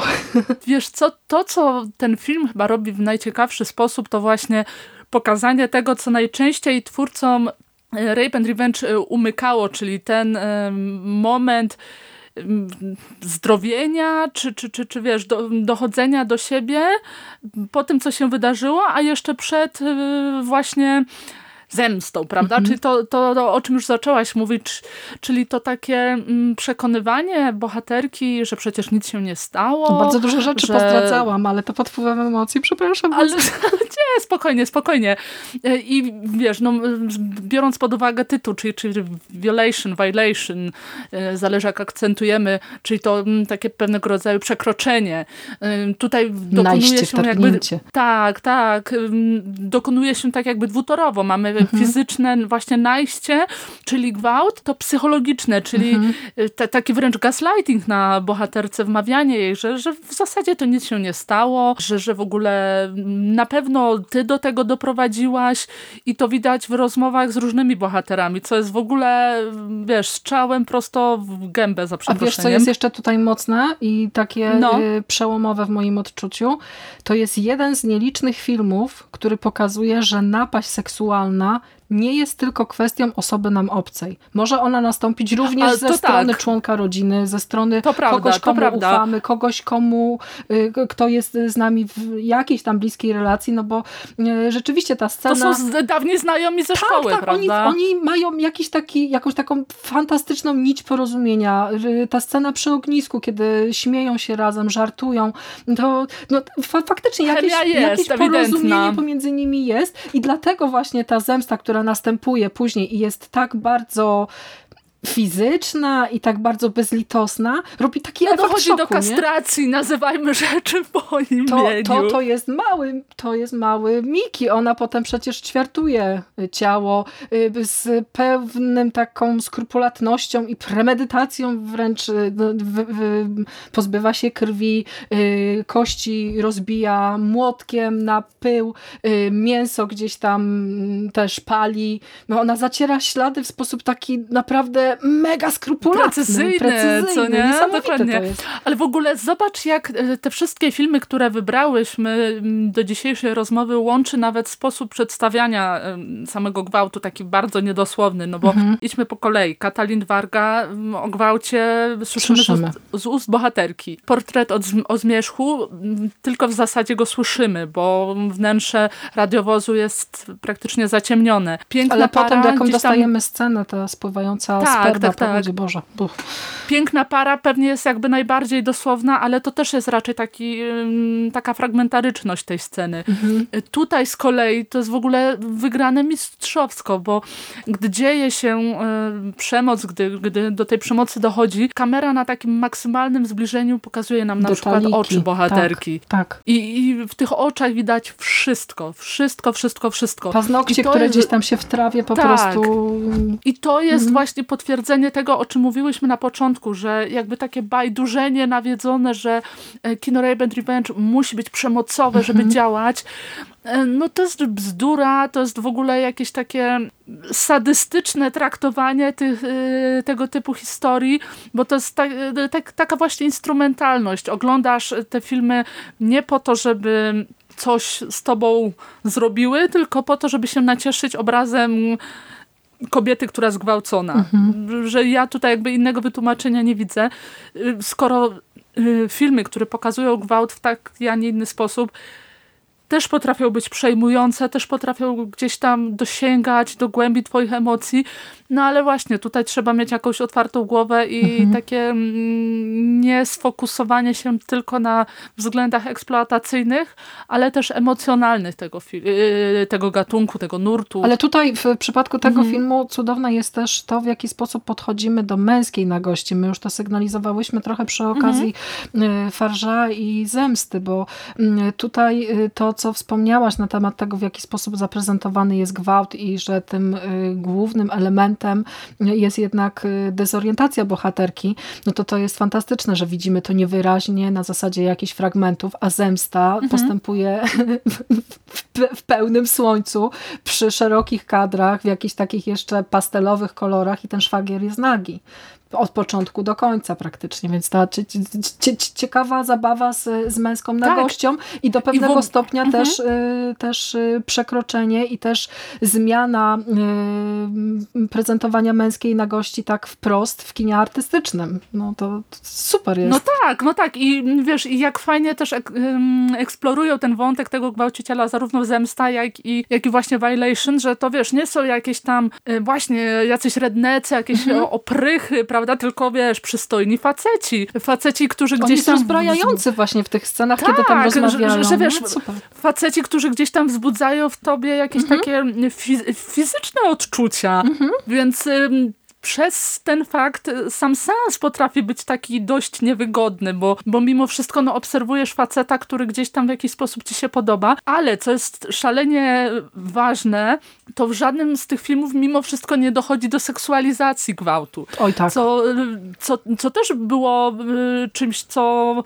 można było bardzo łatwo osiągnąć, mając do czynienia mhm. z y, aktorami, którzy są atrakcyjni fizycznie, ale to mimo wszystko nadal do samego końca pozostają sceny paskudne, trudne i, i takie, które no, nie mają na celu nadużywania właśnie traumy, doświadczenia gwałtu. I no, wydaje mi się, że to mogło wyjść przede wszystkim w Arthouse'ie, bo eksploatacja gdzieś by tu pewnie te niteczki pociągnęła w nie zawsze udanym kierunku. A to jest też super, że Violation jest rozbitym, mm, jest obrazem rozciągniętym, tak porozpinanym na dwóch artystycznych ekstremach, bo z jednej strony mamy ten powolny realizm, który mm, w, w, w który włącza się też y, bezlitosna brutalność, no taka już naprawdę bardzo, mhm. bardzo wizualna. I te, te, tym drugim aspektem są jakieś takie senne, symboliczne majaki. To jest y, fantastyczny element, który y, też dodatkowo mm, pomaga budować postać, bo Miriam sama jako bohaterka wydaje się taką mocno mm, zniuansowaną pomiędzy właśnie tym bolesnym takim pragmatyzmem, a wyjątkową nadwrażliwością, bo ona tam... Y, ale zobacz jedną rzecz, tak. Y, znowu ci weszłam w słowo, spoko, ale no taki odcinek. tak to jest. Y, wiesz, tu, tutaj mówisz o tych rzeczach właśnie, tych, tych takich sennych ujęciach i tak dalej mhm.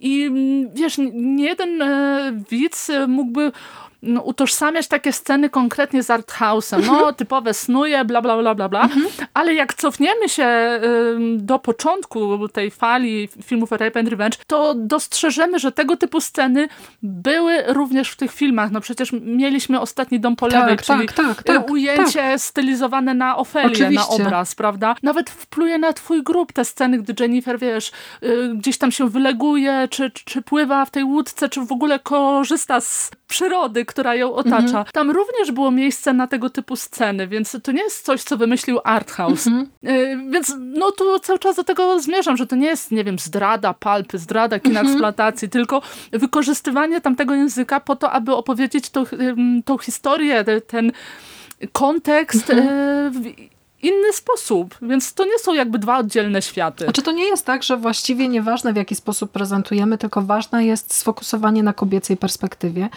No bo Miriam jest w, w tym filmie prezentowana, cała ta historia jest prezentowana z jej perspektywy i cudowne jest to, że w pewnym momencie siostra zarzuca jej e, na przykład to, że e, w swojej głowie tworzy rzeczywistość inna niż ta, ta realna. Ja pierdzielę. To jest, to jest wow. strzał prosto w ryj, przeproszeniem. tak, Naprawdę. Ale ona jednocześnie... Sorry, brutalne słowa, ale brutalne filmy dzisiaj omawiamy. Ale Miriam jest też jednocześnie, bo to my cały czas rozmawiamy na temat tego, jakie są ofiary w tych filmach. Ona jest też prezentowana jako osoba nieco toksyczna, trochę wycofana, tak, oziębła, tak, uprawia tak. seks ze swoim mężem tylko po alkoholu, więc w dodatku zdaje się tam też balansować na skraju jakiegoś załamania i my nie wiemy, czy ona jest krok przed mhm. tym załamaniem, czy krok po. I to wszystko y, jest też y, potężnym czynnikiem argumentującym tak drastyczną decyzję y, o zemście, bo tylko ktoś wyjątkowo skrzywdzony i wyjątkowo niestabilny może podejmować tak radykalne kroki. I to jest też mhm. argument przemawiający za tym, że przemoc to coś, co pozbawia nas totalnie opanowania, wytrąca z równowagi, wykoleja z torów, a jednocześnie dostajemy na przykład taką scenę, która skojarzyła mi się cholernie mocno z grecką tradycją, kiedy już po zacieraniu śladów Miriam siedzi w samochodzie na parkingu, widzi parę, y, która się kłóci i ona wy wychodzi z tego samochodu tak. i zaczyna wrzeszczeć jak jakaś po prostu erynia grecka, nie? I tam jeszcze dostajemy te tak. wokalizy operowe w tle. To jest film tak przeróżnych niuansów, tak niesamowicie symboliczny i y, zaskakujący na przeróżnych poziomach, że to głowa mała. Tutaj można by po prostu każdą scenę, każdy, każdy moment, no bo, no bo spójrz, tutaj również dostajemy y, bardzo dużo y, ujęć na przyrodę. No to mhm. dosłowny symbol tego, że w tym łańcuchu pokarmowym, jak teraz jesteś na przykład ofiarą, no to może się się rola odwrócić, nie? Jest y, jednak jakieś tam prawo Będziesz natury, drapieżnikiem, które, co tak, nie? Które, które rządzi światem i to jest, no, to cudowny jest ten film. Tak i, i mimo, że jest tak emocjonalny, tak gdzieś tam liryczny w tym e, swoim pokazywaniu tego świata, to fajne jest to, co już zaakcentowałaś, czyli to, że Miriam niekoniecznie daje się lubić, że raczej gdy gdzieś tam ją poznajemy, to ja byłam wobec niej może nie, że negatywnie nastawiona, ale zdystansowana. Ale, ale zdystansowana. I wiesz, i tutaj sobie zadajmy podstawowe pytanie, czy bohaterka y, kina Rape and Revenge zawsze musi być bohaterką, która wzbudza naszą sympatię, czy zawsze musi być lubialna, ujmijmy to w taki sposób. Mhm. Bo to jest też trochę takie, wiesz, wykorzystywanie tego, jak jest postrzegana ofiara gwałtu w przestrzeni publicznej. No, no ja ciągle do tego... Ale ona jest wrażliwa w niektórych momentach. Mamy tam scenę, kiedy siostra skuruje na jej oczach y, zabitego królika. Ona go żałuje. Jest ta scena z pająkiem też, którą przy... No nie, jasne, jasne. No to wiesz, to cały czas mówimy o tym, że, że nie jest taką jakby jednoznaczną bohaterką, ale tutaj jest no szalenie istotny wątek mm, jej relacji partnerskiej, no bo mhm. niejako mm, z tego powodu ona się otwiera przed swoim dawnym kolegą, bo gdzieś tam tak, czegoś jej brakuje, nie? Poszukuje, tak, tak, jakiejś tak. takiej męskiej czułości, zrozumienia, może jakiegoś, wiesz, dreszczyku emocji, nie? Mhm. No ale, ale wiesz, o to mi chodzi, czy, czy nie wiem, my mamy zawsze lubić ofiary gwałtu, żeby jej współczuć, czy moment, gdy ofiara gwałtu nie wzbudza naszej sympatii, umniejsza mhm. w jakiś sposób filmowy filmowi, no bo wiesz, w przestrzeni publicznej też jest trochę tak postrzegane. No przypomnijmy sobie ostatnią sytuację, czyli tą jedną Polkę, która zginęła bodajże w Grecji. Mhm. No to przecież na tą dziewczynę wylało się szambo, yy, tak. wiesz, jakichś tam negatywnych komentarzy, kto, ludzi, którzy oceniali dziewczynę pod przeróżnym możliwym względem, tak jakby cokolwiek usprawiedliwiało to, co ją mhm. spotkało. I to jest chore, to jest chore, ale to się dzieje. I wydaje mi się, że to też znajduje odzwierciedlenie w tym, jak niektóre filmy Rape and Revenge są postrzegane przez jakby pewne grupy odbiorcze, mhm. gdy bohaterka nie mieści się w jakichś tam y, ramach naszego wyobrażenia. A no, nie musi się mieścić. No, kurczę. Chociaż tutaj jest też y, jeszcze dodatkowy czynnik, który sprawia, że ja bardzo Miriam współczuję, bo doświadczenie mhm. gwałtu to jedno, ale też te relacje z siostrą. Y, to bardzo trudna. Tutaj wiemy, że coś jest nie coś, tak. Coś rzeczywiście między nimi zgrzyta i, y, i w tym momencie, kiedy ona przyznaje się, że no doszło do czegoś, no to siostra bierze stronę jednak swojego męża. Nie? Nie, nie, nawet nie chce słyszeć nic na ten temat i od razu tak jakby stawia Miriam, że to, to, to, to, to, to ty zawsze jesteś w tej relacji problemem i to na pewno twoja mhm. wina, to ty go sprowokowałaś. Nie? To, to straszne to jest. Jak w całym tym doświadczeniu y, przemocy seksualnej, nawet ze strony najbliższej ci osoby, możesz mhm. być oceniona nie? jako ktoś, kto no, no był katalizatorem całej tej sytuacji, prowokatorem, nie? że to ty go sprowokowałaś. No to nie, niesamowite jest. No, o tym filmie można rozmawiać naprawdę na przeróżnych poziomach i jestem pewna, że i trzy godziny podcastu nie wyczerpałyby tak. absolutnie y, wszystkich myśli, które mi się kotłują w głowie, aczkolwiek y, jeśli miałabym dojść do jakiejś puenty i do jakiejś konkluzji związanej z Relation, no to na pewno warto byłoby mm, sformułować takie zdanie, że doświadczenie przemocy które jest okupione potem e, wymierzoną przemocą, no to jest ta, ta, ta, przemocowa zemsta jest właściwie bezcelowa, nie? No bo później... No bo to jest takie błędne koło tak, trochę, zapętlamy Że... się w tym działaniu i dokonuje to w naszej psychice i w naszych emocjach mhm. totalnego spustoszenia. I widzisz, jak to się... Katarzis, co nie? Tak, tak. I widzisz, jak to się na przykład łączy z piękną parą, gdzie mhm.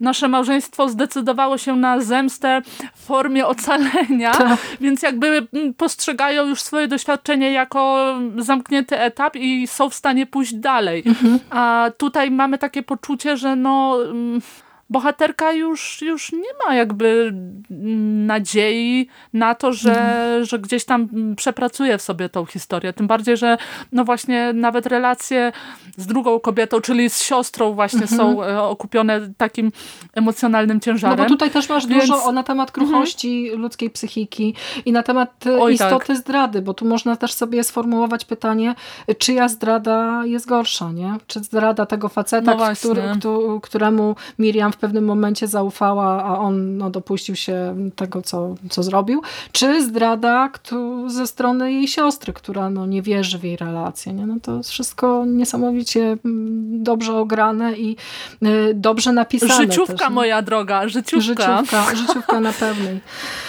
O rany, I klasyk, jest... klasyk gatunku, klasyk, naprawdę. tak. I to jest, wiesz, fajne w tych arthouse'owych um, wariacjach na temat nurtu, że one zdają się dotykać takich bardziej mm-hmm. e, realistycznych mimo wszystko reakcji, emocji, z którymi my obcujemy mm, często jako mm, kobiety, nie tylko jako ofiary gwałtu, ale po prostu jako kobiety, czyli nie wiem, ty doświadczasz jakiejkolwiek formy przemocy, to mhm. najczęściej, wiesz, osoby słuchające twojej relacji gdzieś doszukują się um, twojej winy, czy, czy, czy jakiejś prowokacji z twojej strony. Mhm. Także to są takie ciężkie emocje, więc y, ja się też zastanawiam, dlaczego y, często takie filmy oceniane są w takim kluczu wyłącznie gatunkowym, bo wiesz, dla mnie te filmy nie są wyłącznie jakby realizacją schematu Rape and Revenge. No tylko niosą coś ale więcej, też, oczywiście. Tak, tak, tak.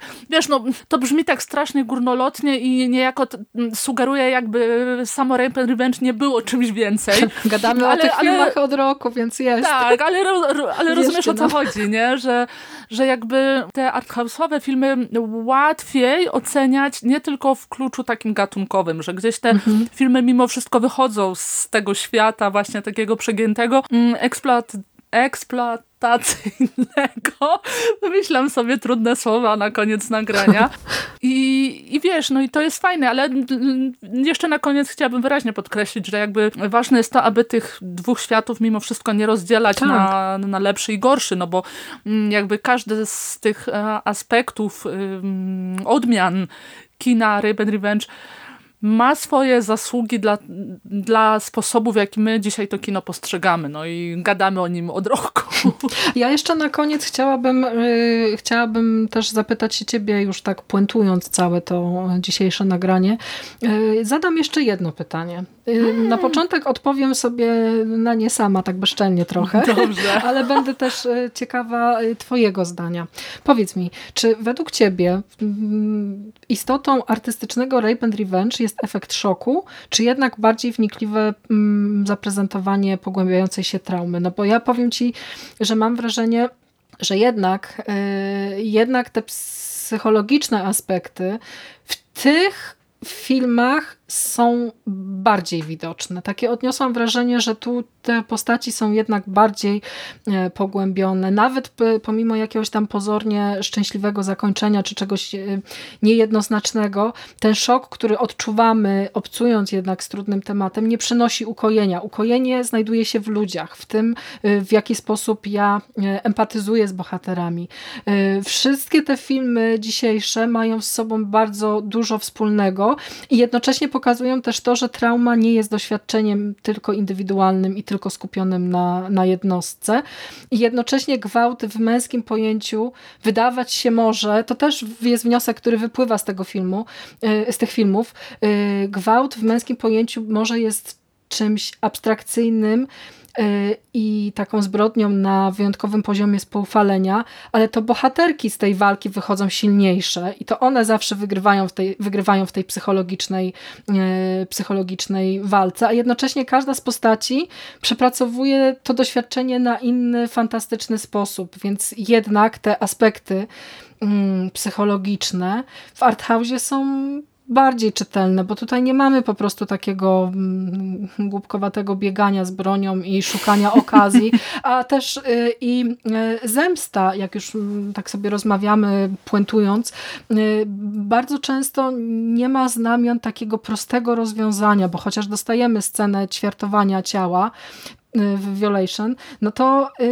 mimo wszystko coś, co do niej doprowadza, jest taką ciekawą podróżą do tego wspomnianego przeze mnie na początku podcastu ciemnego, zimnego, wypełnionego bólem miejsca, z którego nie ma powrotu, więc mm, to nie są proste rozwiązania. Tutaj jakbyśmy... To nie są proste rzeczy. To nie są proste rzeczy, ale jakbyśmy miały tak skonkludować, to, to kino eksploatacyjne w niektórych momentach wydaje mi się w założeniach jednak bardziej prostsze, pod takim kątem, że mamy czarne, białe, y, dobre, złe, a tutaj w arthouse'ie chyba więcej tych odcieni szarości jednak zauważyłam. No tak, bo kino eksploatacji było mm, y, wycinkiem mocno powiązanym z konkretnym etapem mhm. historii i było odpowiedzią na konkretne zapotrzebowania, na konkretne wyobrażenia, na, na konkretne zmiany w, w kinie, w popkulturze, w społeczeństwie, mm, więc siłą rzeczy gdzieś, gdzieś ten kierunek narracji był zupełnie inny,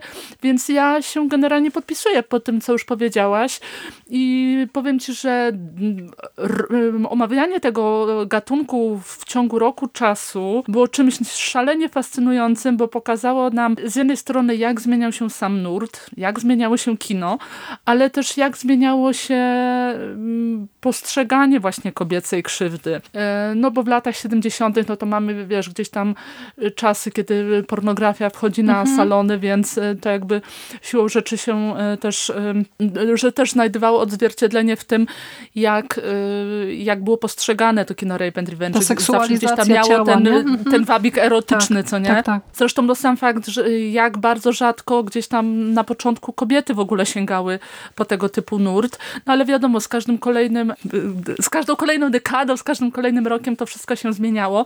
No a dzisiaj w ogóle żyjemy w fascynujących czasach, gdy, gdy kobiety coraz częściej opowiadają o takich y, historiach, opowiadają w naprawdę y, skrajnie różne sposoby, no bo zarówno Revenge, jak i Violation to filmy wyreżyserowane przez kobiety, a nie mogłyby się bardziej różnić, mhm. więc y, jest Portret to do zmierzchu dowód. Też, też kobieta. Ta, mhm. Dokładnie tak, też więc to jest najlepszy dowód na to, że kobiety szukają E, swojej przestrzeni w tym nurcie, chcą wyrazić swój głos e, i, i, i wiesz, i to jest fajne, że właśnie te filmy e, tak bardzo się od siebie różnią, że kobiety chcą zabierać głos na temat tego typu historii, głos różnorodny, ale każdy pozostający wartościowy, więc zdecydowanie te y, współczesne filmy Rape and Revenge bardziej działają pod względem psychologicznym, bo robią to, co nie mogła zrobić eksploatacja, bo najzwyczajniej w świecie y, nie sprzedałaby się. No, założeniem eksploatacji było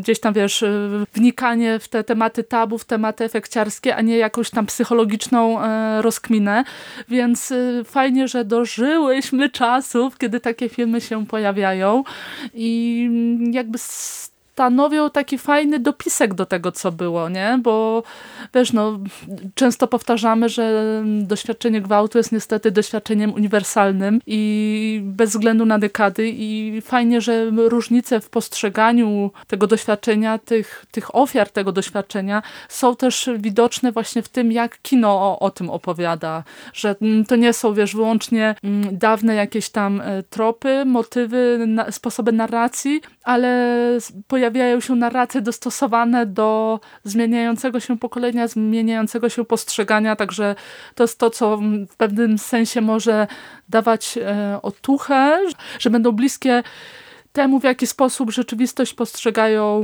e, ofiary, kobiety, czy, czy, czy ogólnie osoby próbujące przepracować eksploatację po swojemu. Także ja jestem pozytywnie nastawiona co do tego, co nas czeka w arthouse'owej ym, odmianie kina Rape and Revenge. Fajnie, że w ogóle sięga się po takie tematy. To też jest... Dokładnie. To jest chyba takie, taka myśl, która nie będzie, lepszy, nie będzie lepszego spuentowania dzisiejszego odcinka. Marta, kurczę, no cudownie było, bardzo ci dziękuję. Kurde. O, a jak ja ci dziękuję. Ba, to je, y, jeszcze tylko na sam koniec, wiem, że już tutaj czas jest po prostu jakiś zawrotny, ale mimo wszystko y, jeszcze na finał drobna dygresyjka. Y, bardzo będzie mi się ciężko rozstać z Rape and Revenge. Wiem, że już rok zemsty powoli dobiega końca, jeszcze na pewno jakieś podcastowe niespodzianki dla was będziemy miały w tym roku, żeby domknąć cały ten temat związany z kinem gwałtu i zemsty, ale ja już wiem na pewno, że nie chciałabym całkowicie porzucać, e, porzucać tego podgatunku, bo no, jej, znakomicie mi się na temat tych filmów rozmawia po prostu Zaraz cudownie. się popłaczemy przed no, mikrofonami. No, ten, ten rok to jest e, w ogóle jakiś kosmos, bo nie podejrzewałam siebie o taką systematyczność i o to, że po 12 miesiącach oglądania tylko i wyłącznie e, takiego kina e, będę jeszcze tak zachłannym odbiorcą i tak e, ciekawym człowiekiem analizującym te filmy, recenzentem, że no, no, głowa mała. Wiele jeszcze przed nami, dlatego jeżeli słuchaliście nas od początku i jeżeli wiecie, widzicie, że jakiegoś tytułu jeszcze nie omówiłyśmy, to koniecznie dajcie piszcie, znać. Piszcie. Będziemy tak, miały jeszcze motywację, tak, z chęcią mówić. przygarniemy jakieś kolejne tytuły, więc tak. e, zbieramy zgłoszenia. No i kurczę, ja też dziękuję. Naprawdę fajnie, że udało nam się y, zebrać różne tytuły do tego odcinka. Art House nie jest taki y, Oczywiście. zły, jak go malują, więc sięgajcie, mieszcie się. Może akurat jakaś historia skradnie wasze serce, jakkolwiek to brzmi w kontekście takich opowieści. No. Ale dzięki za uwagę, naprawdę i dzięki za dzisiejszą rozmowę tobie. Dziękuję Marta bardzo, tak sobie posłodziłyśmy na koniec. Tak jest. E, dziękujemy za to, że dotrwaliście i wypatrujcie kolejne kolejnej odsłony kobiet eksploatacji, bo nie powiedziałyśmy jeszcze ostatniego słowa. Ale tak dzisiaj jest. już tak, koniec. Trzymajcie się ciepło, uściski od nas. Do i do usłyszenia w przyszłości. Pa, pa, pa. Pa!